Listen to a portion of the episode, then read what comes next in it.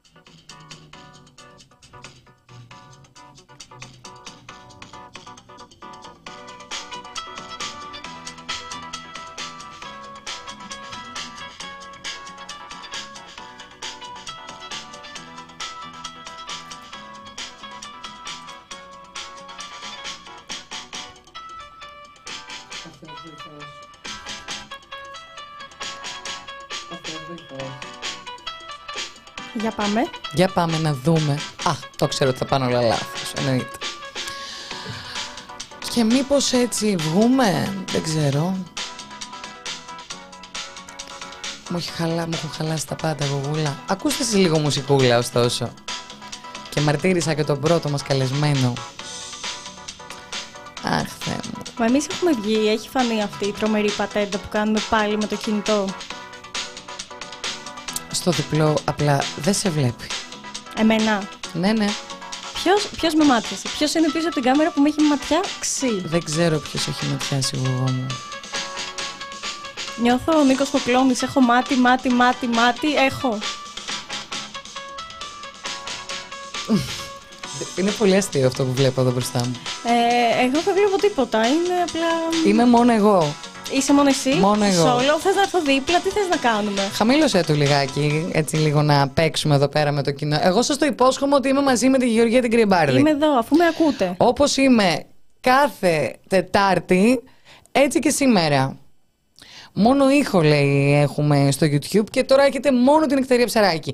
Θέλω να μου δώσετε λίγο χρόνο αυτό να το βρούμε. Εγώ σε μάτια σε λέει ο Χρήστος. Χρήστο μου, εντάξει. Και τα κάνουμε και γογούλα μου. Ναι. Σε μάτιαξε ο Χρήστος. Ε, είναι δίπλα, λες και θα βγει, λες και είμαι παράθυρο στον Ευαγγελάτο που δεν βγάζει πρόσωπο. Ναι, δεν οπότε βγάζω ακούγαμε πρόσωπο. απλά η φωνή. Δεν φαίνεται τίποτα. Δεν φαίνεται μ, ότι είμαστε, ότι είμαστε εμείς. Ότι δεν είναι. εκπο- Το κοινωνία ώρα πρέσσα από κάτω έχει εξαφανιστεί. Δηλαδή, εμείς κάνουμε, κλείνουμε αυτή την εκπομπή χωρίς να φαινόμαστε. Νεκταρία, βλέπω κάποια σχόλια. Αρχικά μου λένε Γεωργία, βγες από την άσπρη κουρτίνα. Γελάω και Είναι σαν άσπρη ξεκάθαρη, κουρτίνα. ξεκάθαρη προσπάθεια να υποσκάψεις τη Γεωργία. Νεκταρία, δεν ξέρω τι λένε εδώ. Ούτε εγώ ξέρω τι λένε. Ή να κάνω μια προσπάθεια. Τι, για ποιο πράγμα; Τώρα φαίνεσαι, αλλά φαίνεται και χονδρόγενος. Ε, Μ' αρέσει να παίζω λίγο. Ρωτάνε πού είναι το μαγιό. Δεν έχουμε μαγιό, αλλά έχω γίνει κατάμαυρη, έτσι. Είμαι πάρα πολύ καλοκαιρινή. Εγώ σου υπόσχομαι ότι θα... Και μας ακούω κιόλας. Όλα λάθος τα κάνω. Ε, και κράσα, ε, κράσατε και το chat, κράσατε. Λοιπόν, εγώ είμαι, σου υπόσχομαι ότι θα είσαι μαζί μας. Εμένα μου αρέσει πάρα πολύ αυτή η τελευταία εκπομπή που δεν λειτουργεί τίποτα. Α, βλέπω τώρα έχω εικόνα. Ο Θοδωρής ήταν στη μέση. Έφυγε ο Θοδωρής. Καλό καλοκαίρι, κα... κοριτσάρες. Καλό καλοκαίρι, Ιάσονα. Σφίξαν ζέστες και χάλασαν τα γραφικά. Κοίταξε, Ιάσονα. Ξέρεις πολύ καλά, επειδή είσαι ε, πιστός ο Κροατής, ότι και όταν δεν είχαν σφίξει ζέστες, παλεύαμε με δαίμονες, με θεούς και δαίμονες, δηλαδή με τα τεχνικά μέσα και την τεχνολογία. Τώρα σε, θα βλέπουν μόνο εσένα. Βλέπουν μόνο εμένα. Δεν μπορώ να κάνω κάτι. Εμείς βλέπουμε μόνο τη γογό. Ε, παιδιά, εντάξει. Ε, Τώρα βλέπετε μόνο τη γογό. Τώρα, ας πούμε, βλέπετε μόνο εμένα. Δεν είναι δυνατόν. Τι πάει λάθος, πιστεύεις; Και δίνουμε σιγά σιγά. Τι πάει λάθος, πιστεύεις; Δεν ξέρω, βρε γογό μου, τι γίνεται. Ενώ εγώ, ας πούμε, τώρα χρειάζομαι έναν άνθρωπο να μου πει υπεύθυνα τι κάνω λάθος. Ναι. Εγώ τα έχω κάνει όλα σωστά στην προκειμένη. Ναι. Όμως δεν γίνεται. Ε, μίλα λίγο με τον κόσμο. Ναι. Κόσμε μου, κοινό μου. Τώρα φαίνεσαι, αλλά ας πούμε μόνη σου. Στο διπλό δεν μπορώ να μας βάλω Ωραία. μαζί. Νεκταρία λένε να προσέχεις, όχι πολύ ώρα στον ήλιο. Παιδιά, εμείς σήμερα δεν λειτουργούμε, το έχουμε πει. 20 ευρώ η Σοφία, καλή ξεκούραση. Σοφία Αχ, μου. κοριτσάρα μου. Πόσο ευχαριστούμε, πόσο τα χρειαζόμαστε και τα 20 ευρώ και την ξεκούραση. Είναι η τελευταία εκπομπή σήμερα. Δεν έχουμε κάνει ακόμα έναρξη. Η εκπομπή δεν έχει αρχίσει. Η εκπομπή αρχίζει μόνο με την νεκταρία να λέει χαίρετε, χαίρετε, Ναι, χαίρετε. ναι, το και με βλέπετε. μένα να συμπληρώνω. Άρα αυτό είναι μια, ένα τυράκι που σας Γογό. δίνουμε, ένα δωράκι. Γογό. Ναι. Γογό, Τα- το έχεις. είμαστε εδώ και χαίρετε, χαίρετε, χαίρετε και καλώς ήρθατε για άλλη μια Τετάρτη στην εκπομπή Κοινωνία Ωραπελές με τη Γεωργία Κρυεβάρδη. Και την νεκταρία ψαράκι. Τι κάνετε, Χαίρομαι. πώς είστε; Δεν το πιστεύω. Πες μου ότι μπορώ να βάλω... Αχ, τώρα πρέπει να τα συνδέσω μαζί. Τι εννοείς; Να μπει και της εκπομπής. Βλέπεις τώρα αυτά τα πράγματα. Δεν ήξερα ότι δεν δεν συμβαίνουν εδώ πέρα. Τι λοιπόν, λες; Πρέπει, λοιπόν, δες τώρα. Ναι. Η πλακέτα από κάτω. Α, το σουπεράκι. κατάλαβες, Λείπει το σουπεράκι. Κατάλαβες λοιπόν, αυτό; Ένα-ένα, παιδιά. Μέχρι το τέλος εκπομπή, μέχρι τις 6, μέχρι το τέλος εκπομπής. Θα, θα τα έχετε όλα. Θα είναι full το πακέτο. Αλλά μέχρι Λοιπόν, τότε αφήστε με να παίξω. Μέχρι τότε νεκταρία, κάνε τα παιχνίδια σου. Έχω να διαβάσω κανένα σχόλιο. Ε, έπαθε φάρμα η κοινωνία ή κολλάω εγώ. Ε, Μας έχει ματιάξει η φάρμα, ξεκάθαρα. Πα. Ε, μ, δεν ξέρω, μία η κάμερά μου, ο Καμίλαλης δεν ξέρω τι κάνει εδώ πέρα. Ξαφνικά αργούμε και εμείς που είμαστε συνεπέστατες. Ε, μ, λοιπόν, γεια σας, γεια σας, γεια σας. Έχετε και κάτι ψευδόνο, οπότε δεν ξέρω ποιο να χαιρετήσω. Εγώ, μήπως έχεις κάπως... ε, μας ακού, ακούω από κάπου... Ε, Μη- Δεν έχεις από κάπου όχι, την νο- εκπομπή; ναι, όχι, όχι. Ε, μ, βάζουν μαγιό και βγαίνουν. Είπαμε όχι μαγιό. Σήμερα η φέτα 13,99. Ασημώστε λένε για να βγει το σουπεράκι. Παιδιά, το, θέλει ασήμωμα το Είδες η πρέσ. κάμερα με το που έριξε το 20 η Σοφία, έφτιαξε; πώς έφτιαξε αμέσως; Τώρα αυτό πώς μπαίνει, άρα. Ε, λοιπόν, Μάνα Ρέιβερ εδώ. Προφανώς κορυδεύουν για τον Ευαγγελάτο. Γεια σας, κορίτσια, ποιος σοποτάρετε εγώ. Γεια σου, Έλενα. Μουά, μουά, μουά. Λοιπόν, ο Γιώργος είναι εδώ. Εγώ λες και παίρνω παρουσίες. ασήμωσαν. 10 δολάρια ο φίλος μας. Παιδιά, Brain μόλις- drained. Και το έβαλα κιόλας. Μόλις ασήμωσαν, μπήκε στο ορκίζομαι. Ωραία, βγάλε τώρα κάτι άλλο. Να τους πούμε για να μπει αυτό. Για υπερορίες στο Μύτικα, αν και τα live τεχνικά είναι ανεκτήμητα. Αγαπημένα μας, ευχαριστούμε πάρα πολύ. Έχεις κάνει την καλύτερη δουλειά που έχεις φύγει έξω. Θα το λέω συνεχώς. Λοιπόν, τώρα νομίζω ότι μπορώ και εγώ να συγκεντρωθώ σε αυτή εδώ πέρα την εκπομπή. Καλησπέρα, Χριστίνα. Καλησπέρα. Τι, τώρα μπορεί. Είμαστε. Είμαστε εδώ, είμαστε έτοιμες. Ωραία, ωραία. Πόση ώρα πέ- πήρε όλο αυτό, αλλά δεν φεύγαμε εδώ να επιμείνουμε. Το live. ξέρεις ότι εγώ σήμερα δεν λέγομαι νεκταρία ψαράκι. Αλλά; Φράου σε μέλι. Ε, Οκ. Εκτελώ χρέη Οκ. μύτικα. Ε, τις Τσέκαρε ημέρες- τι έχεις ανοιχτό, γιατί από κάπου ακούω. Ναι, δεν έχω εγώ. Ε, πρέπει τώρα εσύ να τσεκάρεις αν έχεις Όχι, κάτι ούτε ανοιχτό. εγώ έχω κάτι Δεν ανοιχτό. έχει τίποτα ανοιχτό. Ναι. Ωραία. Ε, δεν ξέρω τι είναι. Λοιπόν, αναθεματισμένος. Τι ωραίο όνομα. Καλησπέρα. Άλλη μια φορά ευχαριστούμε για την καλή δουλειά γενικότερα και για τα έμφυλα ζητήματα. Ειδικότερα ευχαριστούμε πάρα πάρα πάρα πολύ. Λοιπόν, παιδάκια, ευχαριστούμε πάρα πάρα πολύ. Σε καταλάβαμε από τον ήχη, λέει η Νεκταρία, ότι έκανα χρέη φράου Δήμητρα. Ε, σε μέλη Παπαβασιλείου δεν είμαι εγώ. Νομίζω μία είναι η σε μέλη Παπαβασιλείου. Ε, Όμω σήμερα εκτελούσα χρέη ε, αναγκαστικά ε, μ, μύτικα, διότι ο μύτικας είχε μια δουλειά και δεν μπορούσε να έρθει. Αυτή είναι η αλήθεια. Ε, μ, παιδιά, θέλουμε να σας. Α, και έχεις και εσύ ένα κοπλιμέντο. Τι; Γεωργία, τι έχεις κάνει σήμερα; Το κομπλιμέντο που είναι. Και καλά ότι είσαι με καρδούλα είναι, οπότε είσαι λίγο διαφορετική, οπότε λίγο ανανεωμένη. Εγώ κάνω Γιατί τώρα. τι- τώρα αυτό είναι σαν να μου λέτε τις προηγούμενες φορές είχα τα μαύρα μου τα χάλια. Πω, πω, ρε Παρακαλώ, φίλε. το κομπλιμέντο αν έρθει να έρθει ολοκληρωμένο. Μπράβο. Ε, όταν όταν ε, δέχεσαι κομπλιμέντα, θα λες ευχαριστώ. Ε, μα δεν είναι ακόμα σαφές Δεν θα κομπλιμέντο. ρωτάς γιατί τις άλλες μέρες. Απλά σήμερα κάνεις Όχι, όχι. Είναι μια αρχή γιατί ε, τώρα τι περιμένει ο φίλος να πω. Μα γιατί δεν λες αυτό, τι έχω κάνει, τίποτα δεν έχω κάνει. Όχι, θα πεις τι εννοείς. Θα πεις τι βλέπεις πάνω της, το οποίο αξίζει να πάρει το κομπλιμέντο σήμερα. Έτσι είναι. Δηλαδή η γυναίκα θέλει, δεν θέλει και την εξήγηση. Γιατί; Δηλαδή, Όλοι, και οι άντρες. Γιατί το λες αυτό. ε; Όλοι, όλοι θέλουμε, θέλουμε την εξήγηση. Σωστό. Γυναίκες, άντρες, οτιδήποτε. Λοιπόν, το πρώτο μέρο της εκπομπής έχει περάσει. Ωστόσο, Μα ήταν... παιδιά, τι λένε, Νεκταρία, έχω κάτι. Τι εννοείς; Δεν ξέρω, μου λένε ότι χρειάστηκε ένα πλήρες πλάνο της γογούς για να καταλάβουμε ότι κάτι άλλαξε. Κάτι Έχει άλλαξε. αλλάξει κάτι. Και δεν ξέρω. εφόσον, παιδιά, ο, είναι όπως εφόσον ο είναι. λαός ζητάει πλήρες πλάνο της ε, γογούς, εγώ το δίνω. Ε, Και Νεκταρία, τώρα η κάμερα είναι σε σένα. Ευχαριστώ, αλλά μπορεί να κολλήσει η κάμερα και να μην, μην παίζει με τις Όχι, κάμερες. όχι, όχι, όχι, είναι όλα τέλεια, δες εδώ. Μα δεν έχει αλλάξει όμως κάτι. Είμαι όπως τις προηγούμενες φορές. Ε, μ, και τίποτα στη χώρα δεν έχει αλλάξει. Είναι όπως ήταν τις προηγούμενες φορές με τη διαφορά ότι υπάρχει και άλλη μια δολοφονία. Ε, δόλο, φόνο, δεν ξέρω, θα το πει η δικαιοσύνη. Το μόνο σίγουρο είναι ότι δεν σκόντεψε και έπεσε ο Σύρος, ο οποίος ε, ήταν το θύμα της αστυνομικής επίθεσης. Επίσης αυτή τη βδομάδα, τι άλλα νέα είχαμε αυτή τη βδομάδα εγώ μου, άλλη μία δολοφονία μίας ε, τρανς γυναίκας ε, μ, την οποία μ, θεώρησε σκόπιμο η ελληνική αστυνομία στην αρχή να πει κουβανός άντρας Και Δεν ξέρω. προφανώς να το αναπαράγουν τα μέσα. τα οποία δεν φταίνε Για μένα δεν φταίνε. Δηλαδή, εντάξει, βλέπεις ένα.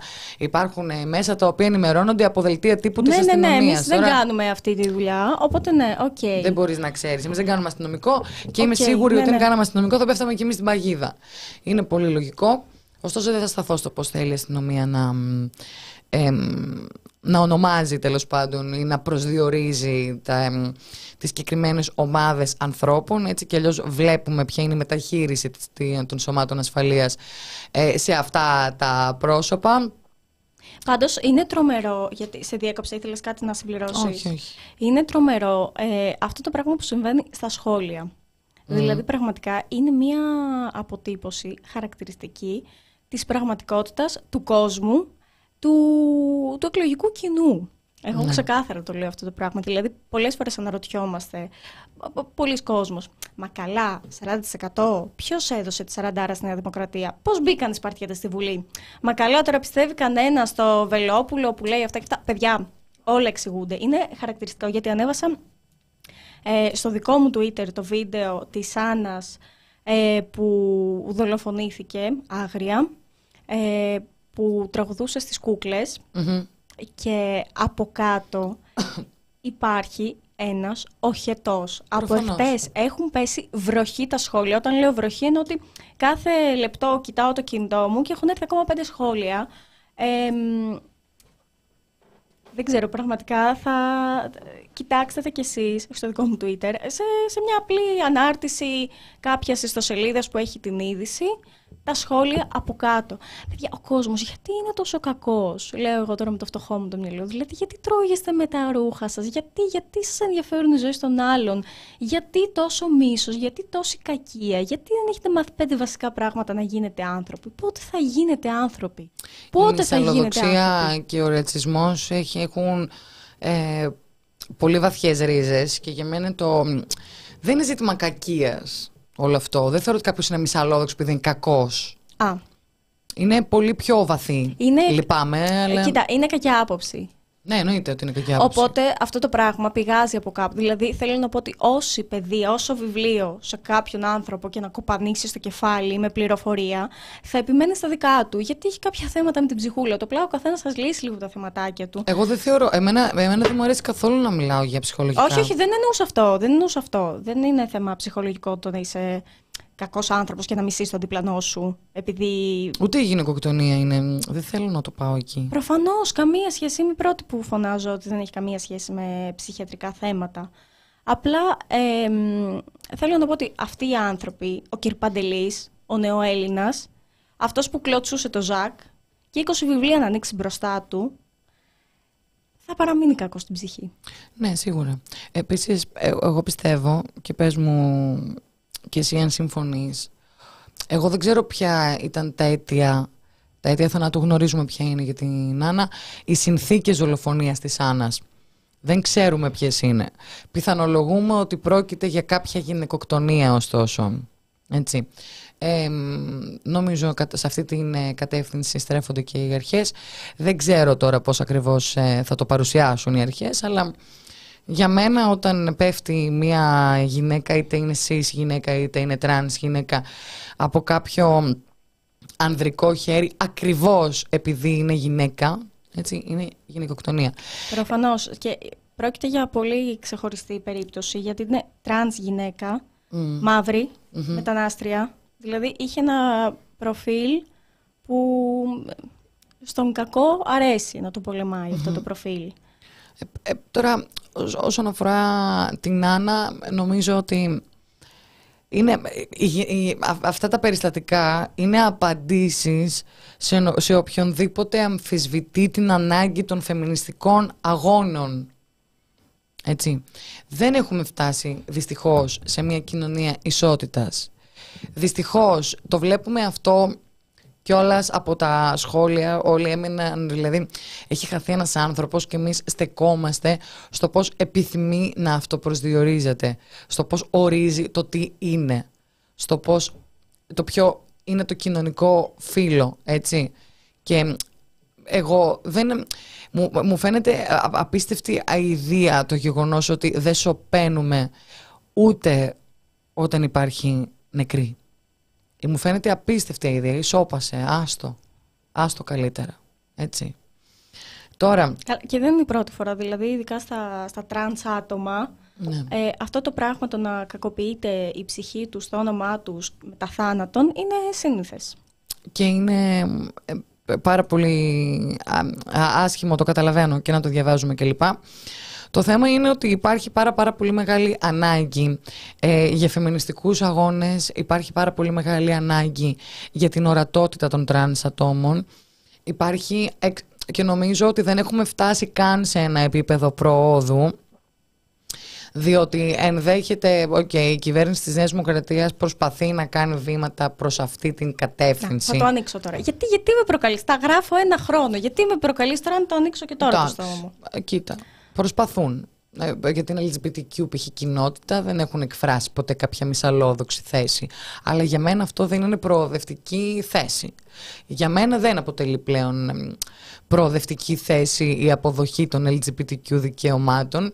Ενδεχομένως να ήταν μια προοδευτική θέση το 90. Δεν θεωρώ ότι ε, ένα, ένα κόμμα εξουσίας το να στηρίζει ε, τα δικαιώματα των Κάτι αυτονόητο πρέπει να λέμε και μπράβο, ναι. Ναι, δεν είναι. Ε, τώρα θα μου πεις υπάρχουν άνθρωποι οι οποίοι ε, είναι ακροδεξιοί και εθνικιστές. Δεν αξίζει ένα μπράβο αν αποδεχτούν τα δικαιώματα των LGBTQ. Όχι, δεν αξίζουν κανένα μπράβο για μένα αυτό. Δεν αξίζουν γενικά κάποιο μπράβο. Και γενικά να πάμε λίγο στην ουσία του, του θέματος. Δεν αξίζει κανένα μπράβο όταν δεν υπάρχουν ε, πράξεις και τι εννοώ πράξεις; Okay. Α πούμε ότι η κυβέρνηση της Νέας Δημοκρατίας θα δώσει το OK για τον γάμο των ομόφυλων Πάμε να δούμε τι θα γίνει με αυτό. Πάμε να δούμε τι θα γίνει με την τεκνοθεσία. Πάμε να δούμε τι θα γίνει με στελέχη της Νέας Δημοκρατίας που ξέρουμε πολύ καλά ότι δεν είναι καθόλου ε, προς αυτή την κατευθυνση Πάμε να δούμε τι θα γίνει με τη γυναικοκτονία, την οποία ο Κυριάκος Μητσοτάκης λέει ότι, για τον όρο ότι φυσικά θα το λέμε γυναικοκτονία, φυσικά είναι γυναικοκτονία, αλλά ε, δεν θα το κατοχυρώσουμε νομικά. Mm-hmm. Ε, τότε ποιο το νόημα. Mm-hmm. Πες μου λίγο, ποιο το νοημα Ε, για πάρα πάρα πολλά πράγματα, δηλαδή, εμφυλβία. Φτιάξαμε τα γραφεία, τα ειδικά γραφεία για την ενδοοικογενειακή βία. Τίποτα. Μια τρίγω στο νερό. Δηλαδή, τα έχω πει πάρα πολλές φορές. Δεν μπορώ να τα πω και σήμερα τελευταία εκπομπή. Έχω κουραστεί. Πραγματικά σου λέω: Έχω κουραστεί. Βλέπω όμως ένα δεν σχόλιο. Δεν είναι τώρα αυτή η κατάσταση. Μην μη μας κοροϊδεύετε. Μην μας κοροϊδεύετε. Ρωτήστε τις γυναίκες που κακοποιούνται τι είναι αυτά τα γραφεία και αν έχουν βοηθηθεί από αυτά τα γραφεία. Ρωτήστε τους ανθρώπους που έχουν χάσει τα παιδιά τους. Ε, ρωτήστε τις μανάδες, τους πατεράδες των γυναικοκτονημένων. Να σας πούν αν στη συζήτηση είναι OK να το λέμε, αλλά νομικά να μην το λέμε γυναικοκτονία. Λοιπόν, υπάρχουν δύο ερωτήσεις. Ε, το ένα είναι σχόλιο, το άλλο είναι ερώτηση. Ε, δεν θα θεωρήσω αυτονόητο ότι κάποια πράγματα έχουν μεστώσει και νομίζω ότι είναι καλό να τα εξηγούμε ξανά και ξανά. Λοιπόν, Rudy ε, Wooders, τη βλέπουμε την ισότητα των τρανς και των γυναικών στα γυναικεία αθλήματα που συμμετέχουν οι τρανς και μάλλον εννοεί ότι μια τρανς γυναίκα μπορεί να έχει καλύτερες επιδόσεις από μια cis γυναίκα ακριβώς επειδή υπερέχει μυϊκά. Έτσι. Ε, αισθάνομαι ότι κάθε φορά που ανοίγει ο διάλογος για το πώς, το πώς να το θέσω λίγο πιο απλά. Μιλάμε λες και τα δικαιώματα των τρανς γυναικών έχουν κατοχυρωθεί Λες και έχουμε φτάσει σε μια εποχή που είναι αυτονόητο το δικαίωμα του αυτοπροσδιορισμού και της φυλομετάβασης. Μιλάμε λες και είμαστε στην εποχή που μια τρανς γυναίκα, ε, επαναπροσδιορισμός φύλου, ναι, ναι, ναι, φυλομετάβαση, έχει αλλάξει; Φυλομετάβαση δεν λέγεται. Μην μας παρεξηγήσουν. Καταλάβατε πάντως τι εννοούμε. Ναι, ναι, ναι.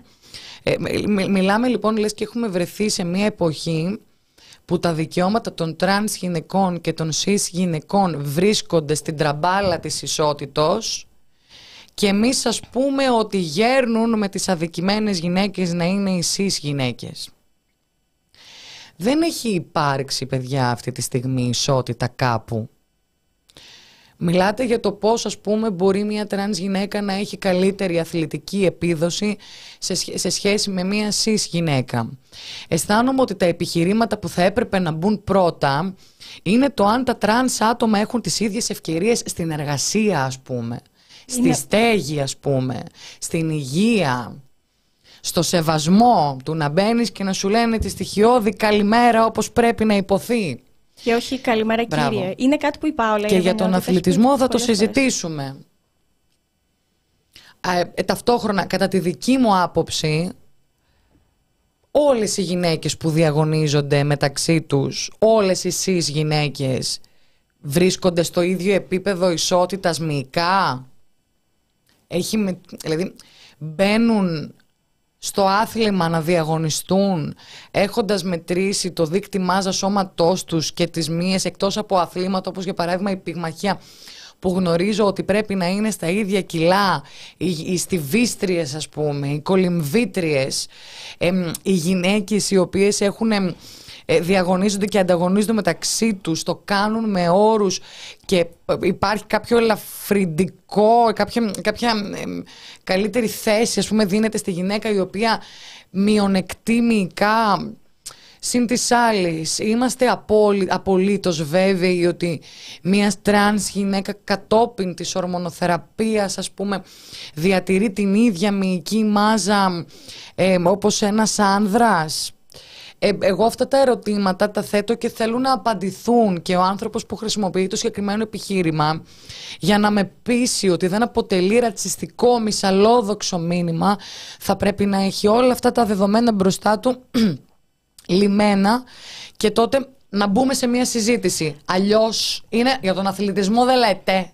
Επίσης, Κατάλαβες. σαν ε, επιχείρημα δεν μπορούμε να φέρνουμε στο τραπέζι την εξαίρεση. Κάτι που έχουμε πει πάρα πολλές φορές και μέσα από αυτή την εκπομπή είναι ότι για τα τρανς άτομα στην Ελλάδα, στην Ελλάδα του 2023 δυστυχώς η σεξεργασία είναι μονόδρομος.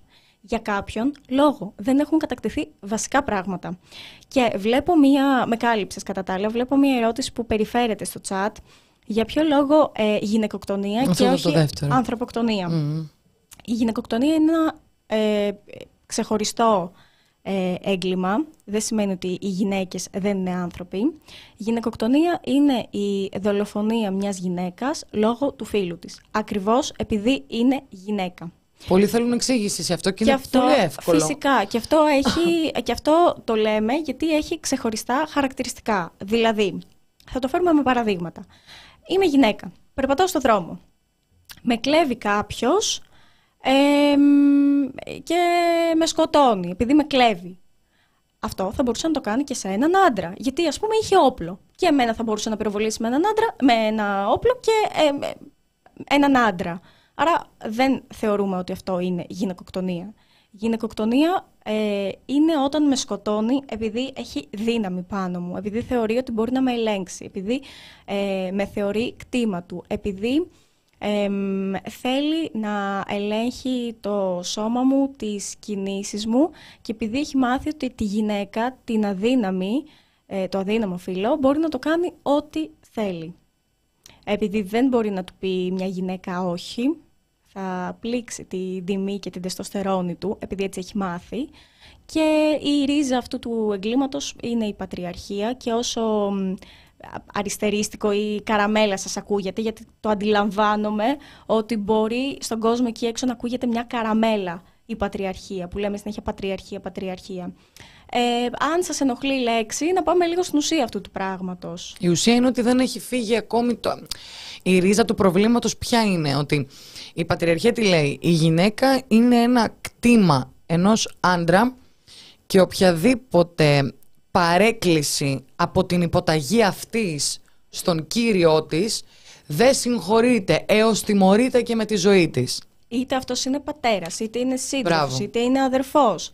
Με τη ζωή της με στέρηση ελευθεριών, γυναικοκτονία είναι η έσχατη, είναι η ακραία, εκεί που μπορεί να καταλήξει... Η ακραία μορφή έμφυλης βίας. Μπράβο, η ακραία μορφή έμφυλης βίας. Εκεί μπορεί να καταλήξει όλο αυτό. Π.χ. σε πολλές περιπτώσεις είναι στέρηση ελευθερίας. Και η επιβολή ενός άντρα σε μια γυναίκα και όχι σε μια, μιας γυναίκας ενός άντρα, σε έναν άντρα είναι κάτι πολύ πιο επικίνδυνο και τα δύο είναι κατακριτέα. Το να επιβάλλεται μια γυναίκα σε έναν άντρα ή μια άντρα σε μια γυναίκα είναι το ίδιο. Ωραία, όμως είναι περισσότερο κατακριτέο, διότι εκείνος ο άνδρας μπορεί πάνω στη γυναίκα να τη βλάψει.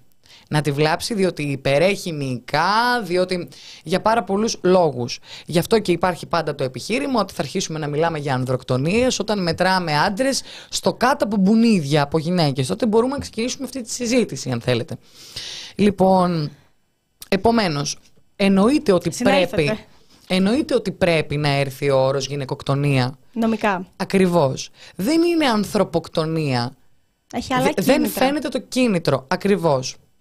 Είναι γυναικοκτονία εκ προθέσεως. Δεν είναι ανθρωποκτονία εκ προ- Πρέπει να βρεθεί το κίνητρο, ότι είναι έμφυλο το ζήτημα. Ναι, αλλά είμαστε σε μια χώρα που δεν αναγνωρίζει την πατριαρχία από ό,τι φαίνεται, γιατί πολύ απλά την έχει ριζωμένη μέσα της. Οπότε, άντε τώρα να πεις στον κύριο Παντελή ότι είσαι πατριάρχης. Τι είναι εύκολο να το εξηγήσουμε. Δεν, αν η γυναίκα δεν, υπα, δεν υπάκουσες, σε σκότωσα. Σε ζήλεψα, σε σκότωσα. Σε κοίταξε, α, οτιδήποτε μπορεί. Από το πιο απλό. Έχουμε κάνει και βιντεάκια μαζί στο μοναστηράκι. Ε, μ, μου άρεσε αυτή η δουλειά γιατί είναι, γενικά μου αρέσει πάρα πολύ να κάνω δουλειές με την νεκταρία αλλά να βγαίνουμε στον δρόμο και να μιλάμε με τον κοσμο και μ, λίγο πολύ πάντα περιμένεις τι θα ακούσεις αλλά μ, είναι περίεργο. Τα δύο βίντεο που είχαμε κάνει και τα δύο στο μοναστηράκι έχουν σχέση με την έμφυλη βία.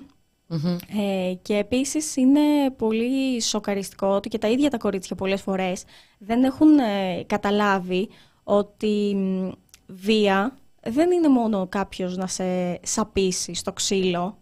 Βία είναι και να ελέγχει τις κινήσεις σου, να περιορίζει την ελευθερία σου, να φοβάσαι να μιλήσεις γιατί θα εξαγριωθεί αυτός και άρα τον φοβάσαι. Μμμ. Ακριβώς. Υπάρχουν Επειδή ε, συνεχίζεται, διάφορες η, μορφές. επειδή συνεχίζεται η ιστορία στο chat ε, σχετικά με το κατά πόσο είναι δίκαιο ε, να διαγωνίζονται τρανς γυναίκες στις γυναίκες. Εγώ θέλω να πω το εξής. Θεωρώντας ότι είστε όλοι σας καλοί άνθρωποι και μη μισαλλόδοξοι και μη ρατσιστές, θα υποθέσω ότι μ, η συγκεκριμένη ερώτηση έχει ως μοναδικό γνώμονα την προστασία του ασθενούς. Δηλαδή σου λέει να προστατεύσουμε τις cis γυναίκες που είναι λίγο πιο αδύναμες από τις τρανς και κρίμα είναι τα κορίτσια. Δηλαδή θεωρώ ότι αυτή είναι η σκέψη σας από πίσω. Και θα πραγματικά θα θελήσω να δω στο μέλλον όταν ξεφεύγουμε από συζητήσεις περί αθλητισμού και πάμε σε συζητήσεις περί κοινωνίας, πολιτικής, υγείας και εκεί να έχετε ακριβώς την ίδια θέση. Την προστασία του ασθενούς. Διότι, ο- διότι κοινωνικά ασθενές είναι το τρανς γυναικείο φύλο. Και πολιτικά και από άποψη υγείας, έτσι, εργασίας. Περιμένω ακριβώς την ίδια συγκίνηση και ακριβώς το ίδιο άγχος για αυτά τα άτομα. Συν της άλλης, εφόσον μας, λέ, μας γράφουν ότι δεν έχει ήχο, Δεν έχει ήχο, δεν νομίζω. Να το, Είμαι- αδερφέ, ε, βάλε φωνή. Βάλε φωνή. Αν δεν έχεις Έχει. ήχο. Είμαι επί του ήχου, δεν πάει τίποτα λάθος όσο είμαι επί του ήχου και όσο είναι επί της εικόνας. Μ, Δώσε φωνή. λοιπόν, αυτό είναι το... Το ζουμί, πολύ ωραία τα λες, Νεκταρία. Να ευχαριστήσουμε Αυτό νομίζω. πάρα πολύ ωραία τα λες. Εμ, Εδώ λέει δεν λέμε κοινωνικά, λέμε σωματικά. Παιδιά, αυτά τα πράγματα για να τα συζητήσουμε. Εγώ δεν μπορώ να... Δεν... Ωραία, είναι εντελώς όταν μια γυναίκα, μια τρανς γυναίκα μπει στη διαδικασία της ε, ορμονοθεραπείας, είναι πάρα πάρα πολύ άδικο να διαγωνίζεται με τρανς άνδρες. Δεν παράγει τα ίδια επίπεδα τεστοστερόνης. Σε ποιο φύλο είναι, σε ποιες, τι είναι πιο κοντά; Είναι δίκαιο άρα να είναι ε, μ, τε, τε, στους άνδρες μια τρανς γυναίκα; Ποια είναι η πρόταση, ρωτάω εγώ. Σωματικά, οκ. Εσύ πώς μπορείς να μου διασφαλίσεις ότι αυτή τη στιγμή εμ, στο Στίβο, για παράδειγμα, δεν υπάρχουν γυναίκες; Μπορεί να είναι π.χ. διαφορετικής φυλής. Την ίδια μυϊκή διάπλαση έχουμε οι Καυκάσοι με τους Αφρικα, με τους... ε, δεν λέγεται African American. Έτσι, δεν λέγεται πάντα. Με τη μαύρη φυλή με τους τέλος πάντων. κενιάτες, ας πούμε. Ναι. Έχουμε ακριβώς την ίδια διάπλαση. Τη μυϊκή. Η μαύρη φυλή έχει ακριβώς την ίδια μ, διάπλαση, ας πούμε. μ, ε, δεν κατα- Πρέπει να το, το δούμε αυτό και για, να, για να θεωρήσουμε ότι όλα αυτά είναι στα πλαίσια μιας λογικής και όχι μισαλόδοξης συζήτησης θα πρέπει παιδιά να κάνουμε εξετάσεις για το πόσο, πόση μυϊκή μάζα μπορεί να πάρει γογό πόση νεκταρία Ναι, ναι. αν είναι δίκαιο να τρέξουν και να σηκώσουν βάρη μαζί Και Πάμε να- βλέπω ένα σχόλιο σε τελική ανάλυση. Αυτό μάλλον που θα έλεγες. Έχουμε λύσει τα βασικά και τώρα πιάσαμε την ισότητα στα 100 μέτρα και στο μπασκετάκι. Αγιά σου. Αυτό που είπα πριν. Ότι, Ναι. Δηλαδή, οι α- ε, τώρα μιλάμε ότι οι γυναίκες αυτές δεν έχουν δικαίωμα στην εργασία, στη στέγη και στην υγεία.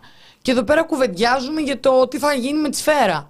Ναι, ναι, ναι. Δηλαδή, Τι θα γίνει κάτσε- με τη σφαίρα και έχετε δει όμως και τέτοιες Ακριβώς. γυναίκες να είναι. Και ξαναλέω όμως, επειδή πιστεύω πραγματικά ότι τα κίνη- είστε καλοί άνθρωποι και τα κίνητρά σας είναι πραγματικά το να μην αδικηθεί κανένας, ελπίζω τώρα που θεωρείτε ότι στον αθλητισμό το ασθενές φύλλο είναι το cis γυναικείο φύλλο, στην κοινωνία που το ασθενές φύλλο είναι το trans γυναικείο φύλλο, να το στηρίξετε εξίσου.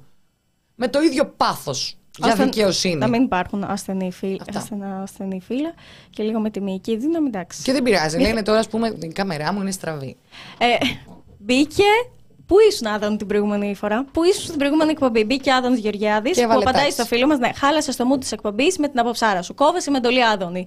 Μένα δεν με πειράζει επειδή είμαι αποψάρο. Όλοι Όχι, έχουν εγώ απομία. χάρηκα που μπήκε ο Άδωνης στη συζήτηση γιατί την προηγούμενη φορά δεν ήταν και τον ψάχναμε. Μμμ. Υπουργέ έβαλε τάξη. Και βάλει και κάνα φράγκο. Και βάλει... Πάντα έρχεται με το 5 ευρώ. Τώρα γιατί ήρθες έτσι; Ε, Μας πήρε με τούτα και με εκείνα η ώρα. Και σήμερα, ε, εγώ δεν θέλω να τα βάλω τώρα με τον ε, ακροατή αναγνώστη, αλλά πραγματικά μας χάλασε το mood. Γιατί έχουμε έρθει εδώ πέρα με καλοκαιρινή διάθεση. Και βρέθηκα με πάλι να τα κουβεντιάζω. έτσι μας, με τα αλλιώς μας. Και μας έχεις βάλει να λέμε, όχι μας έχεις βάλει, χαρά μας να συζητάμε για αυτά. Να τα πούμε από Σεπτέμβριο, βρε αδερφέ. Τα λέμε σε τόσες εκπομπές. Τα έχουμε γράψει πόσες φορές. Να στα αφήσουμε εδώ πέρα να τα διαβάσεις. Σήμερα δεν βλέπεις ότι είμαστε καλοκαιρινές. Ότι είμαστε σε καλοκαιρινό mood. Ότι θέλουμε κάτι πιο ανάλαφρο. Ότι θέλουμε να σου προτείνουμε ένα βιβλίο να διαβάσεις. Να πας σε μια συναυλία. Να πας σε μια παράσταση με την πύρα σου. Δεν προτρέπουμε στον αλκοολισμό. Με τα φιστίκια σου, με τα πασατέπα σου. Χράτσα, χρούτσα, χράτσα, χρούτσα. Μην τα φτύνεις Δηλαδή να μην πω για το σύρο του τηλεφωνίου. Τέλος πάντων. Α, Τα Έτσι κι έχουν πει αλλιώς, τα παιδιά. Τα κουνούπι δεν, έχουμε, α, τα έχουμε πει μύτη πως- δεν άνοιξε και δεν θα ανοίξει. Τα έχουμε πει πόσες φορές. Ναι, παιδιά, τώρα που λες μύτη δεν άνοιξε, το αριστερό χώρι. Εντάξει.